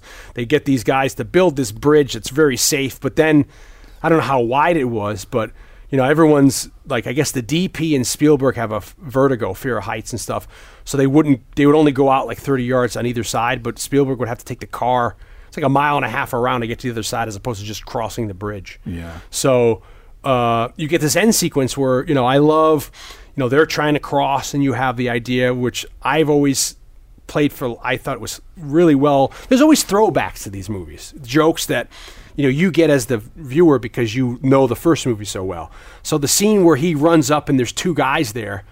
And they're they're doing something with their sh- uh, machetes, and he reaches for his yeah, gun. and you even hear the musical cue, the John Williams cue. We should get to John Williams to this movie, but you hear the cue of the da da da da whatever from Yeah. Egypt from the first, and he goes and there's nothing in his holster. Love that. Well, I, I used to always laugh out loud at that. He's like, Ugh, and he, then the gun's gone because Willie threw it out at the beginning of the movie, you know. But people made fun of that. and then like, there's a little nod to Star Wars, which is when Han Solo's in the Death Star Yeah. and he runs down the hallway. And then he c- turns back. He's like, "Run, run, run!" and there's all the the whole army's right. This is he runs off camera towards the camera, like slightly stops, off like, camera. yeah, he's like, And "Ah." so he stops, and then he turns and he starts running, and all, and then you see all these guys just start chasing him. And I've heard people um, when they were criticizing this movie, they talk about how they thought that was stupid. The part with the gun, it's a stupid callback, and it's like I loved all that. That's stuff I was laughing at, my you know. And then him running up, and then him running away because the whole army's running after him with machetes, you know, like that. And then you have the sequence where at the end of the movie where they get out onto this this drawbridge. He's got the stones on him. The other guy wants the stones back, and then you know, just to get him out on the bridge, he brings him out because he's calling his bluff that he ain't gonna do it. And then it's like you know, I love that you realize you make a realization. He realizes he's gonna have to cut it, and you have like you know, what is he crazy? He's not crazy. He's nuts. Oh, he's oh, he's He's not nuts. He's, he's nuts. he's like, no, not he's like, he's crazy. You know, hold on, lady, we go for a ride, and like, oh, he's like, oh, Indy, love all that. Him cutting the the bridge, and then the bridge collapsing, and they said that they. It's another crazy thing. Back to like practical world, they got models, um, and they had Yeah, because most times when you see them, they throw a dummy. yeah, it just looks like like a dummy. it's just like like there's a limp body and there's like yeah, there's no bone structure, so they're just flapping around. but they actually had dummies made that were articulated and and moved. So, So, like- you see like the legs and the arms flailing. So when you buy like a toy with a battery in it, if you think about sometimes you got to pull that tab out for the thing to start working, they had the same kind of concept where they had these dummies set on the bridge with these tabs that were connected to the bridge so that when the bridge collapsed, the tabs would be removed and the dummies would turn on and they'd start frailing. So when you watch it, it looks like It does look you like people the- fall. Yeah, and and then one one of them like whacks his head, you know, on the side of, and it falls. And the funny also thing is too is that they're falling into an alligator pit because they shot that in Florida. It's not crocodiles, which would be in Australia or out in Asia. Um, so it breaks in two, and you know he. F- both sides fall, and then there's this great sequence where they're climbing up, and there's a ladder. Fight. Yeah, and you know it's and then you s- how much of a villain is what's his face um, Moko Haram. oh, I keep saying Moko Haram. That's um the, the, the name of the Taliban. Mola Ram. Mola Ram, you know, because he throws his own guy down, you know, after, you know, and you see that, of course, the alligators, people, you know, they're f- jumping, slumping around and all that. And you get to the scene where now Indy, they start like fucking fist fighting. He's They gonna fall give a him little the mum- bit. he's gonna mum you know? shaba his Yeah, ass. he's starting to mum on his ass. And, and Sharon's like, Indy, cover your heart. You know, he's like, mum mum you know.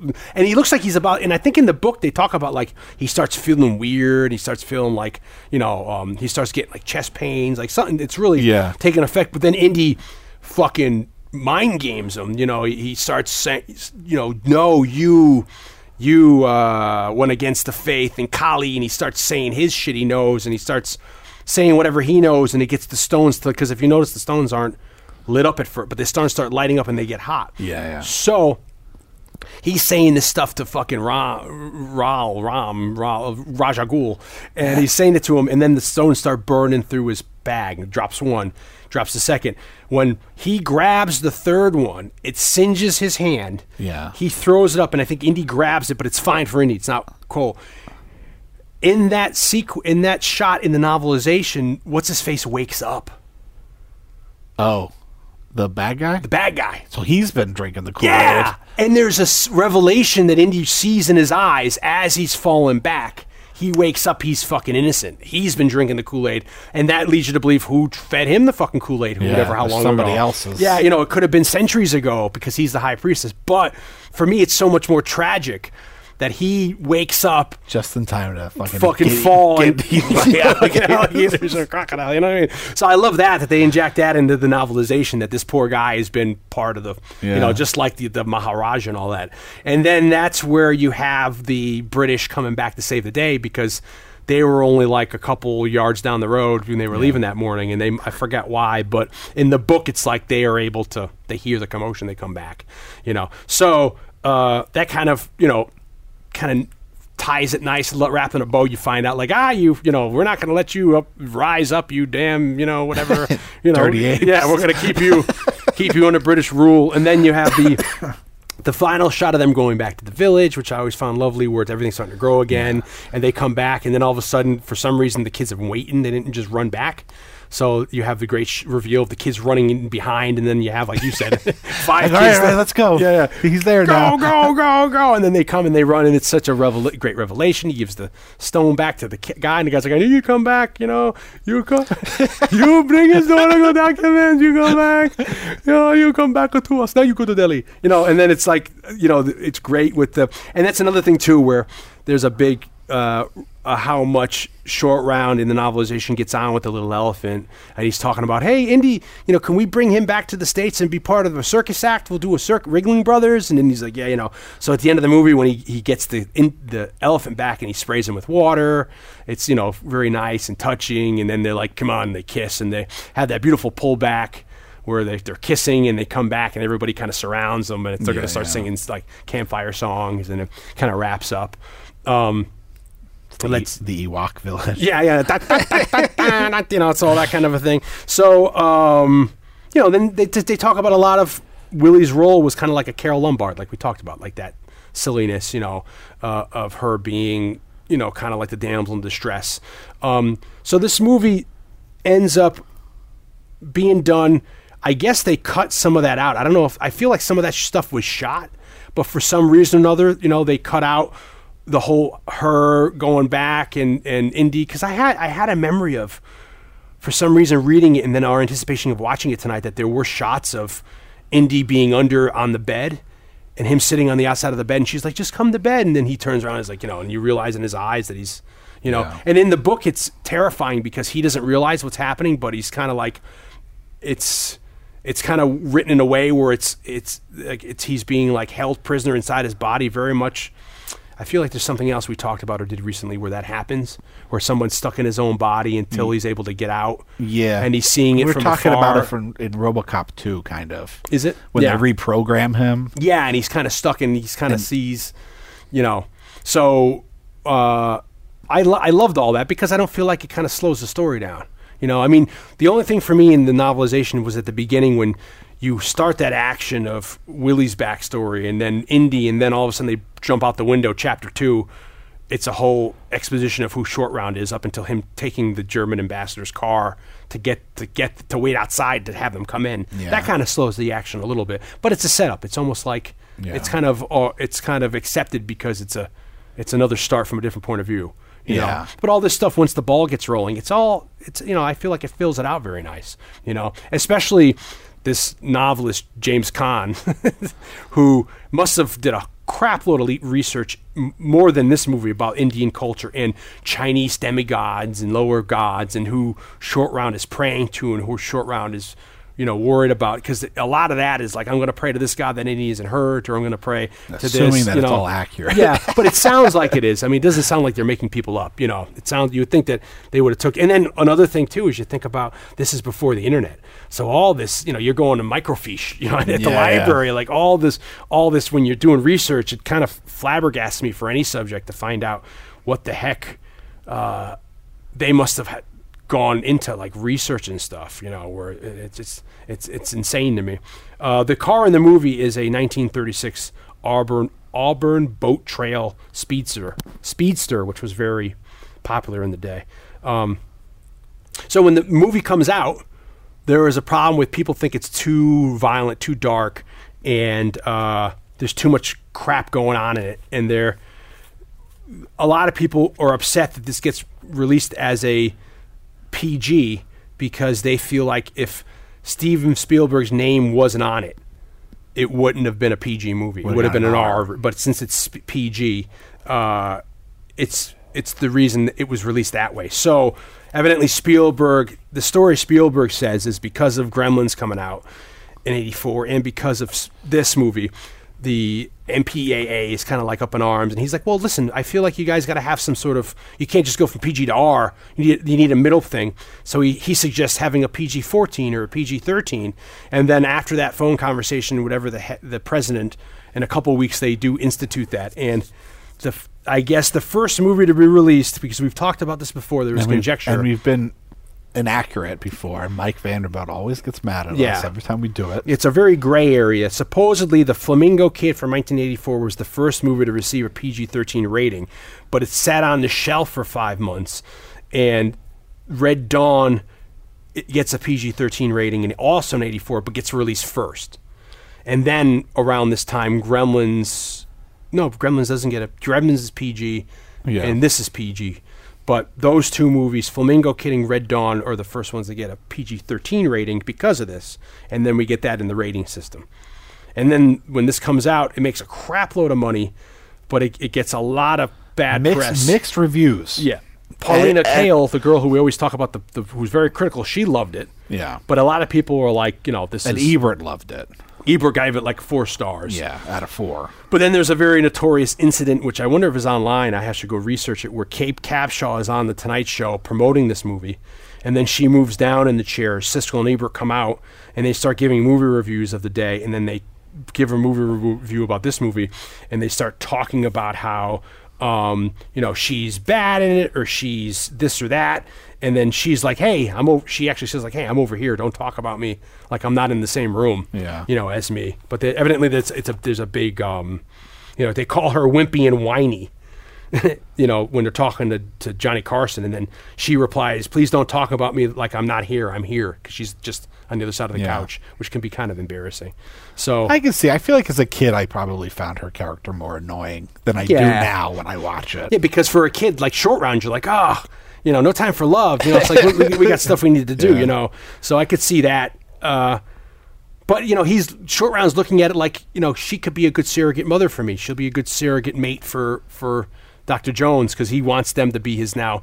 He's looking to like move back to America and have the quintessential American life that he sees in the movies, where they're going to be his Just a year later, no short round. Well, that's another thing too. You don't. I guess there's. I don't know Crystal Skull well enough, but evidently there is a reference that she. Oh, she went off and married some big time director, which is a tongue in cheek because she Kate Capshaw did Married go Spielberg. Yeah, and that's. But yeah, you think about. It's sad. At the end of the day, it's a moot point because you don't realize that since Raiders of the Lost Ark is the next movie, that you're already knowing when the end of this movie is that this relationship isn't going to last. You know what I mean? So it's kind of like, oh, you know, but for all we know, maybe he is still dating her in Raiders, but you know, he's he's. It's always been that you know Indiana Jones is a, is a man of leisure. He goes out and he likes to date. He dates. Yeah. you know. well, I so, mean, part of the reason why, one of the things, reasons why they decided not to have uh, Marion in this in this one was they were like, well, you know, let's go with the Bond thing. You know, there's a the Bond girl. She's got a different girl in every movie. We'll do that with Indiana Jones. Yeah, why not, right? I mean, I think that's the you know, it's it's you want. I mean, I guess it, it would be fun to be to have Well, you got to figure it's a tough. because It's the kind of life that he leads. It doesn't lend itself to long term relationships. Yeah. he's, I'm- I'm- I'm a rebel, Dottie. Well, he's, well, You know? he- well, he's traveling the country. You know, he's a jet setter. He's Yeah. all over the world.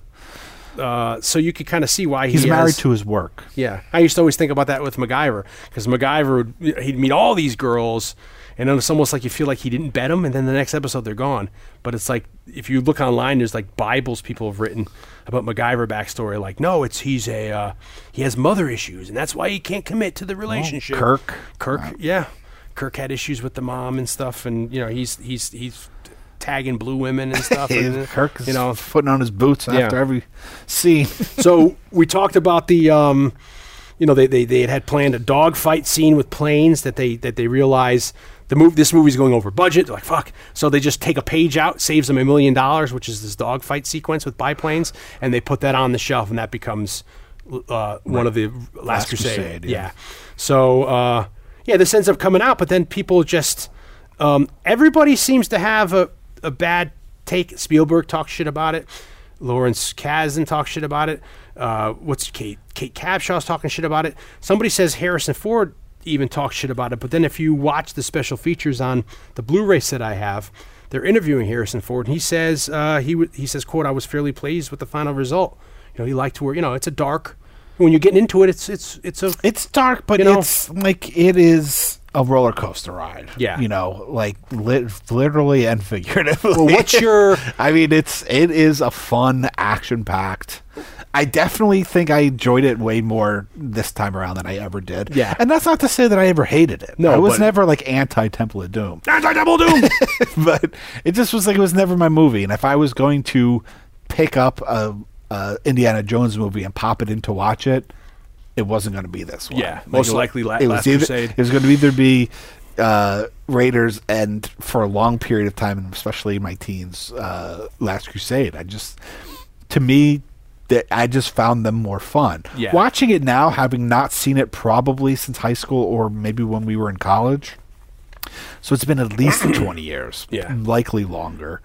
It was a good time. I Yeah. mean, it, it is. Like Everything the- plays the right, set like- pieces are, are exciting and uh, gloriously over the top. Yeah. The comedy is funny. You know, it works. Short Round is lovable. Yeah. You know, Kate Capshaw is filling out her the the the, the Well, dress. she's a- she's her a outfit very nicely. And she's a strong woman too. I don't. I don't ever feel like she's weak. She complains a lot, but at the end, she has the resolve. Yeah, but she's you know? also, you know, she's like a fish out of water. look. literally. I mean, you know, my favorite character. My some of my favorite movies are a lot of those, like Katharine Hepburn movies. Yeah. You know, and you know, African Queen, which she, which they point at as like that was one of the things she was told to watch. And a, ga- a Katharine guy named Hepburn. Joe. Maybe and that. guy named Joe, which isn't Katharine Hepburn, but Ameri- yeah, also African like Queen, yeah. Philadelphia story. You know, like that stuck up. You know, in Philadelphia story, she's she's clearly has this past in Philadelphia story because her and and uh and uh Indy. and Cary Grant's Oh, character sorry, sorry. in Philadelphia story, Yeah. they've sailed. Yeah. You know, they the, the ship is yours. So there's obviously she has this adventurous side in that movie, but she is like a stuck up prissy Yeah. rich girl in that movie. And so like You kind of get that here. so like I I find it very endearing Like- because those are those like Philadelphia Story is like one of my top five favorite movies of all time. So I find like there is a big correlation to me, even more so than, uh, even more so than than than African Queen to me of. Uh, her character, Katharine Hepburn's character in that movie, and Kate Capshaw's character in this movie. So for me, it's like it's playing on that archetype which is completely appropriate in these which kind of is movies. Yeah. which is uh, not just appropriate, but the, the- like the intent Yeah. of what they're trying to do. So, like I said, as a kid, I probably found her more annoying than I did now. Uh, I didn't find her annoying at all. Like I thought she was there, and a lot of times she's there to supply the comic relief, and she did that. And somebody said that I don't know if it's she's explaining her character or Spielberg that they look at it like you know she's a great flirt, but she's not a girl who would sleep around, and you kind of get that feeling with her, where I guess you know the other girl from Last Crusade will do anything. Yeah. because you think she's pro-Nazi, but it's she's past that in Last Crusade. She's just wants to get the you know whatever that is. I forget. Yeah. You know, eh, or or as opposed to Marion, who's a very strong woman, she's fucking out drinking some big yeti in Nepal. You know, and she's her own independent. You know, so it's She's, well, she's a proprietor of a yeah, business on the edge middle of, of nowhere. Yeah, it's like it's like the edge of like you know the uh, edge of society or whatever. So it's you, you do diff- get different, you know, character types. Yeah. you know, all strong in their own way. You know, what's her face is using her sexuality in the third movie to get what she wants by sleeping with Indiana's dad. You know, and this she's you know gaming the system by because she wants to be a big you know singer in these movies. You know, she has dreams of being in Hollywood by way of uh, making a career in China. You know, so uh, yeah, I, I find it all. I think she's great and all. You know, it, it's uh, yeah, I really enjoyed it because, like I said to you, to me, this is very much the pulpiest you get. You know, Yeah, they're, they're it's the most successful at that idea. of going like you know you have there in the jungles or where you know it could be South America, it could be the Amazon. You know, here we're in Asia, but like you know you're going and you're finding you know artifacts and ritual sacrifices and satanic rites. You know, like I love all that. You know, where the, it's bookended by these great Nazi Yeah. stories, which I love as well. But, but there are these more like interstitial Yeah. adventures that you think Indy would be going on you that know? aren't like I said, where the stakes don't seem as high, but it's a serial, so you have to, you know, you have a couple of episodes in the middle where He's doing this kind of thing, you know? where like they're doing something else, looking cer- for something else. It certainly made me want to go back and maybe tonight when I go home on Sunday, uh, go watch uh, Last Crusade because I haven't seen Last Crusade probably as long as I have seen this, and then it also makes me want to go revisit the Young Indiana Jones series. Yeah. you know because I, I, I revisited that in how was that one season, two seasons? it might be two. I, I, I did a revisit of that uh, maybe about 10 years ago. And How is it? Is it it's fun? Yeah, I mean, it's slower than you remember. Does it have? Is it dated too in a sense where um I mean, it's shot on film, on location. I mean, it's gorgeous. For a television show, it must have cost a trillion dollars and Indy make. Harrison Ford shows up in one, He's got a little cameo. uh, He bookends an episode. which is great. Yeah, because he's got like a doesn't he have a beard in it maybe or something, or and he's playing the saxophone. But it's it's an installment because it's to think about in the canon of Indiana Jones lore. That story takes place. I forget when, but it's another. I mean, you have Last Crusade, but it's Harrison Ford playing Indy. We never knew if we were going to get the Crystal Skull. You know, that took twenty. because most of the time 20 it's years. an old Indy. Yeah, with like an eye patch. Yeah, in, in those because it's him like modern day. This is what I remember, and then all of a sudden, doodle, doodle, you get back Yeah, to him yeah. being a kid or being like Sean Patrick Flanery, who was very nice. I've met him before. Really, really, really lovely guy. And it's it's like it's it's amazing, you know that that you get that little Harrison Ford playing Indy just just bookending the One one, episode. one episode was like a TV movie or something. I remember. I remember don't being know if I don't remember if it was Like the Blue pi- Flamingo if it was or the something? pilot or there was one point because he's like in a it's snowy outside and he's Yeah. in like a cabin or something. and they're I stuck in like a storm, and he's got a little saxophone. He starts playing. He's like, "That reminds me of a story." And it might go back to the Jazz Age episode where he's playing Maybe, jazz yeah. or something. So, um, let's see. Quickly, uh, before we wrap this up, they released a certain amount of these prints in 70 millimeter. And uh, I think they'd made 200 or so copies of this for when it came out in 70 millimeter, which I guess supposedly is the single most amount of copies that they made for a particular release of a movie, even though I don't think it was shot in 70. There's no. It's weird because then know? you have because then the theater has to install seventy millimeter projector. maybe there was more like uh, those kind of projectors back in the day, you know, 60 millimeters or. Yeah, but you figure if this was the most that they ever did, then the the there would have been no reason to have more. You know what I mean? Yeah. Like they're supplying. Yeah. Who are they supplying that? Why do they need that So many? clearly, somebody had to somebody had to get the equipment to be able to use that amount of prints. Yeah. Because even if even if say every theater had one, they must have been doing, you know, two screens. So they had to get another one. Double time. You know, to, if they were uh, churning out that many prints. 240 prints they made, which was the lar- largest ever for a single release. And then uh, Marvel, they, they, they released a uh, novelization, three issue novelization, which I had for this, and I know they did it with You Last mean, cr- Crusade. you mean comics? comics yeah, Yeah. they did it, adapted it for uh, for comic uh, adaptions and then lastly i think john williams' score is amazing and the sound effects in this you know like getting the theme but also like the sequences where you have the uh, the, the sacrifice and then like the the boom boom and then after like he gets the sacrifice gets lowered and you have like the aftermath with like the bah you know like you, you're kind of like kind of like festering on what just happened and the, the cage comes up like you know red because it was just in the lava. And that's something i never understood when i was little because you know when this guy's like come on show up should go him down he's getting burnt he's catching fire before he even gets to the lava. Cut to like an hour later when winnie's willie's down there. She She's pretty stops like three close, feet before yeah. and she's all right you know she's not getting her skin. he had they had sick- soaked him in, in, in- some formaldehyde.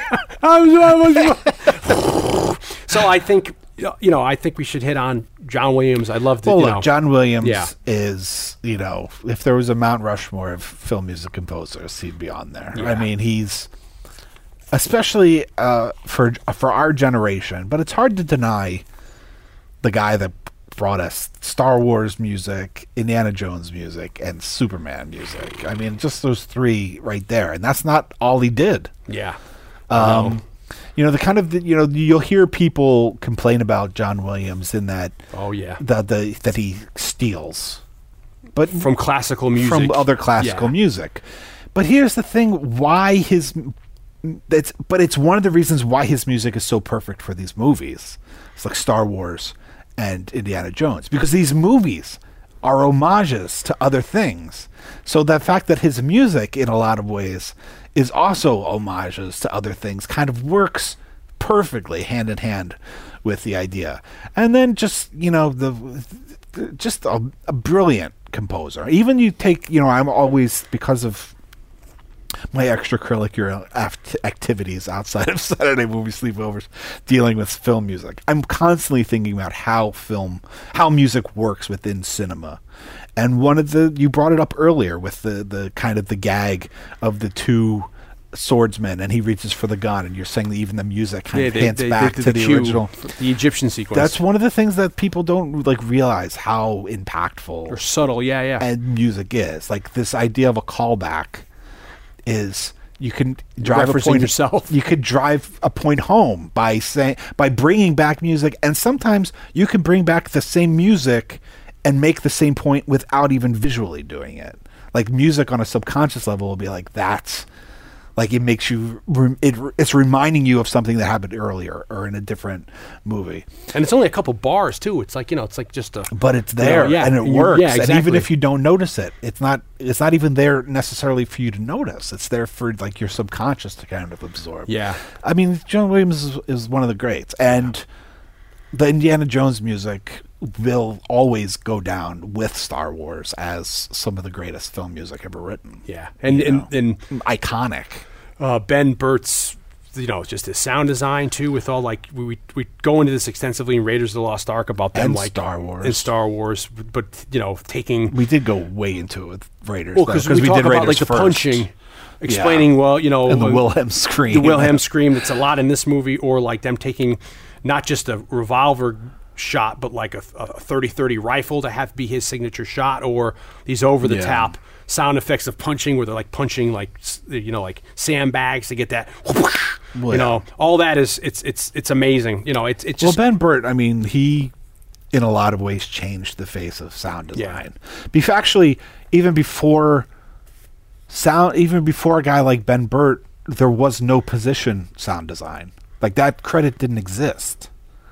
It was you either did sound, which was what happened on stage. You did foley, Yeah. which was you would replace the sound, but you were replacing the sound with realistic sounds. Or if you were creating completely new sounds, that was called special sound effects, Yeah. like special effects. Yeah. It was like you were creating the sound of the spaceship. Then a guy like Ben Burtt comes along, uh, and his contribution to the movies he's making is so m- so important that They need to I- I- give him a that a new credit is Yeah. created. Well, it's like- I, I can't say specifically that it, Ben Burtt's the first guy to get that credit, but it's Ben Burtt and the guys like him of his generation that are pushing the boundaries of what do you do with sound in cinema that creates a whole new credit of sound Yeah. design. It's like um, Mel Blanc. Before him, no one would ever get credit in cartoons for voice characterization. He's the first one to get voice characterization. Mel Blanc. He he said, "I want that title." You know, and I think also he fought so other people couldn't get it. Like I'm the guy who's going to get voice characterization. Mel Yeah, Blanc. yeah. So you know, you need to delineate it by a title, or you know. So um, yeah, this this was fun. And this lastly also, uh, they were talking about David Niven being uh, as Captain uh, Blumburtt, but he died before filming were to begin. That would have been awesome to have David Niven be a little cameo in this. Although, from all intents and purposes, I hear he was doing really bad near the end of his life, as well as when he did that last Pink Panther movie. They were like having he was having so much problems reading his lines. They Yeah. had to ADR at all. And then uh, Markie Post is her name from Night Court.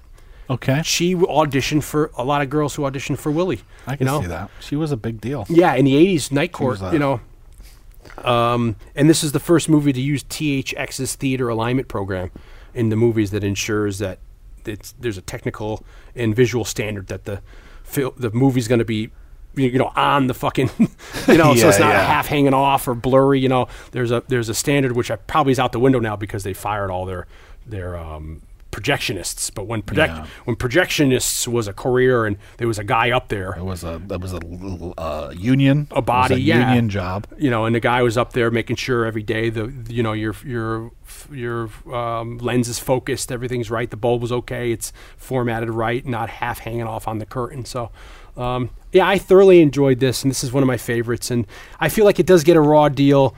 I mean, you know, I think it's. I think times have changed.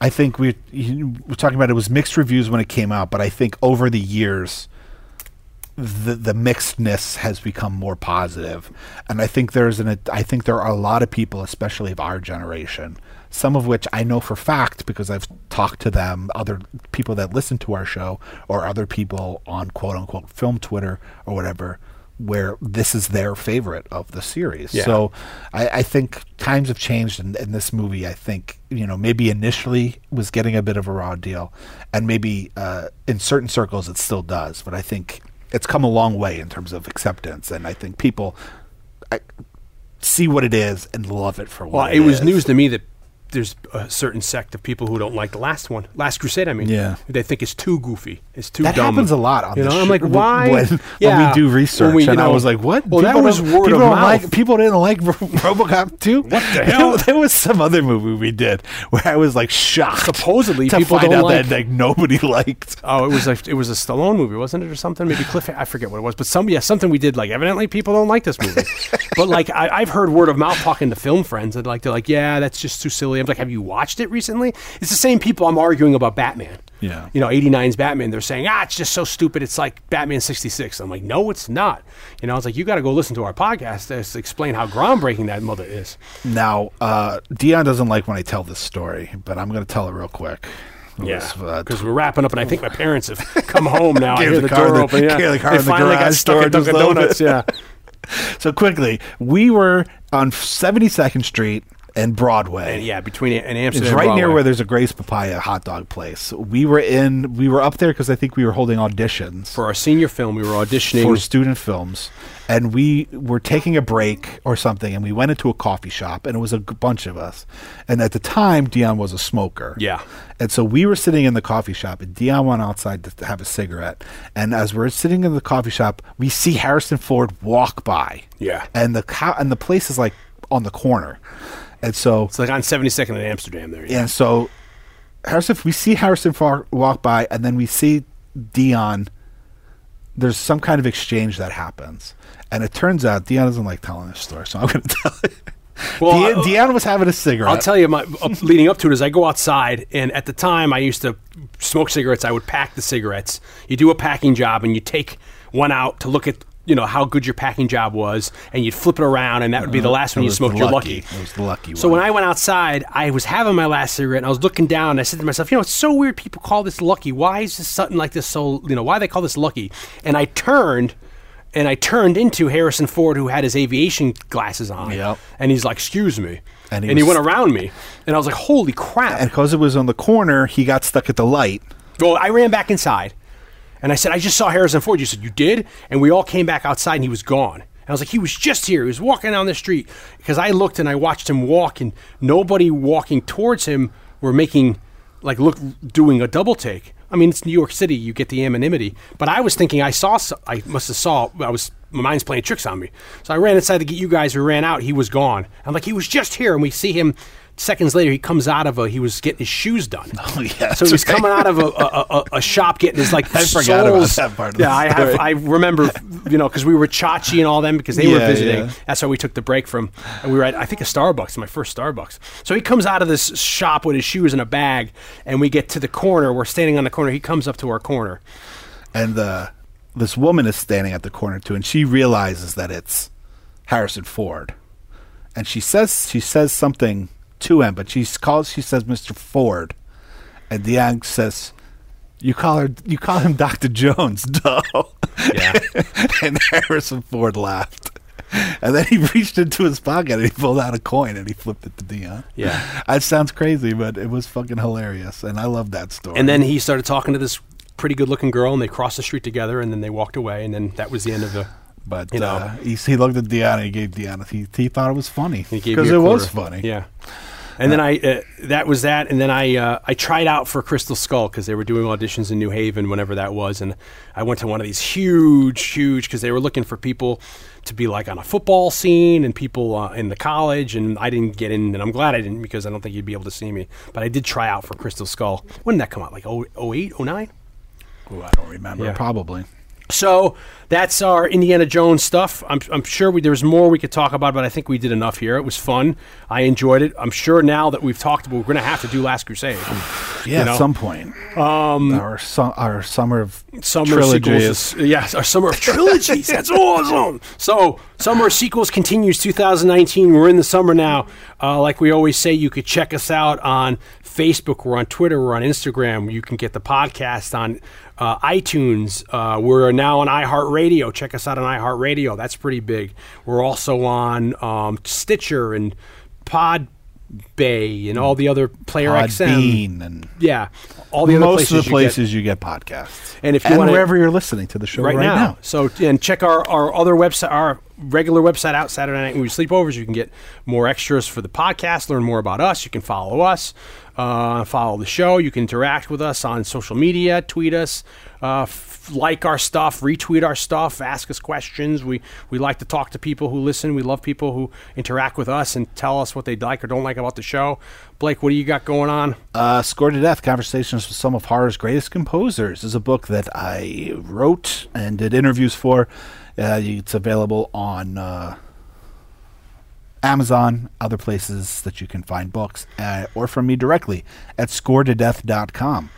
Um, I also have Scored to Death, the podcast, which has been in a bit of a hiatus, but I am working on a new episode. And of course, uh, the Damn Fine Networks Cuts from the Crypt is another podcast that I do where I get to play horror film music. And since uh, we're talking about horror, I just want to give a shout out to some new friends, uh, Judson and Rob. Uh, we just found out that they we have some other listeners, and I just want to give a shout out to some of those guys.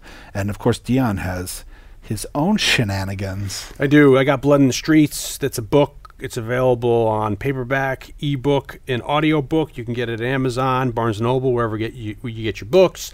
If you like uh, whodunits, 70s cop movies, gritty detective, you like The Doors, uh, you can find the uh, uh, it there. Pick it up. Go. We like to say, you know, you want to support us.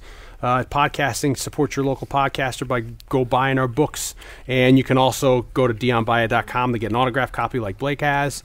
Uh, all good stuff. Um, I didn't tell there's a Harrison Ford Jim Morrison Doors connection story, which we can tell uh, next time we do Harrison Ford's. Oh, you're the fugitive. Because evidently, I have that on the, the, the, the, the my letter, my notes for next year. I was going to say what a great movie to do, but anyway, because we're already looking for 20, 20 movies because we've we've already got this move this whole year slated. It's packed in there, Yeah. action packed, Pee Wee. we put a lot of thought into Yeah, this this- show, this- believe it or not. I know, I know. So, um, yeah, we could talk about that connection because he knew Jim Morrison in the Doors, and he was a roadie and a uh, cameraman on. Uh, people like what? And there's actually footage now you can go find of hit, Harrison Ford and Jim Morrison hanging out, which is kind of crazy because We didn't even talk about the practical joke which practical joke? on Temple of Doom. Oh, we didn't talk about the practical joke on Temple of Doom. Yeah. well, go Um, look it up. Yeah, go look up the practical there's, joke. there's footage that looks awful, but It looks awful, but it involves Barbra Streisand, Carrie Fisher, And the Kirsch. and the Kirsch. Uh, who we were just talking about because Erwin Kirschman, as I used to call him, and you say Erwin, yeah, Kershner. Kershner. So go check that out. If that's not the biggest tease you've ever heard about something, I don't know what is. Uh, well, you see you back in two weeks with another exciting edition. It's going to be a huge, awesome, epic. Uh, I guess we can tease it a little bit. It's going to be kind of a double feature, not so much, but Is that next? yeah, that's next. We're doing a, a sequel and an anniversary, so that's a little teaser you got there. It's going to be epic. It's going to be fun, and we'll uh, we'll see you soon. So until then, Later.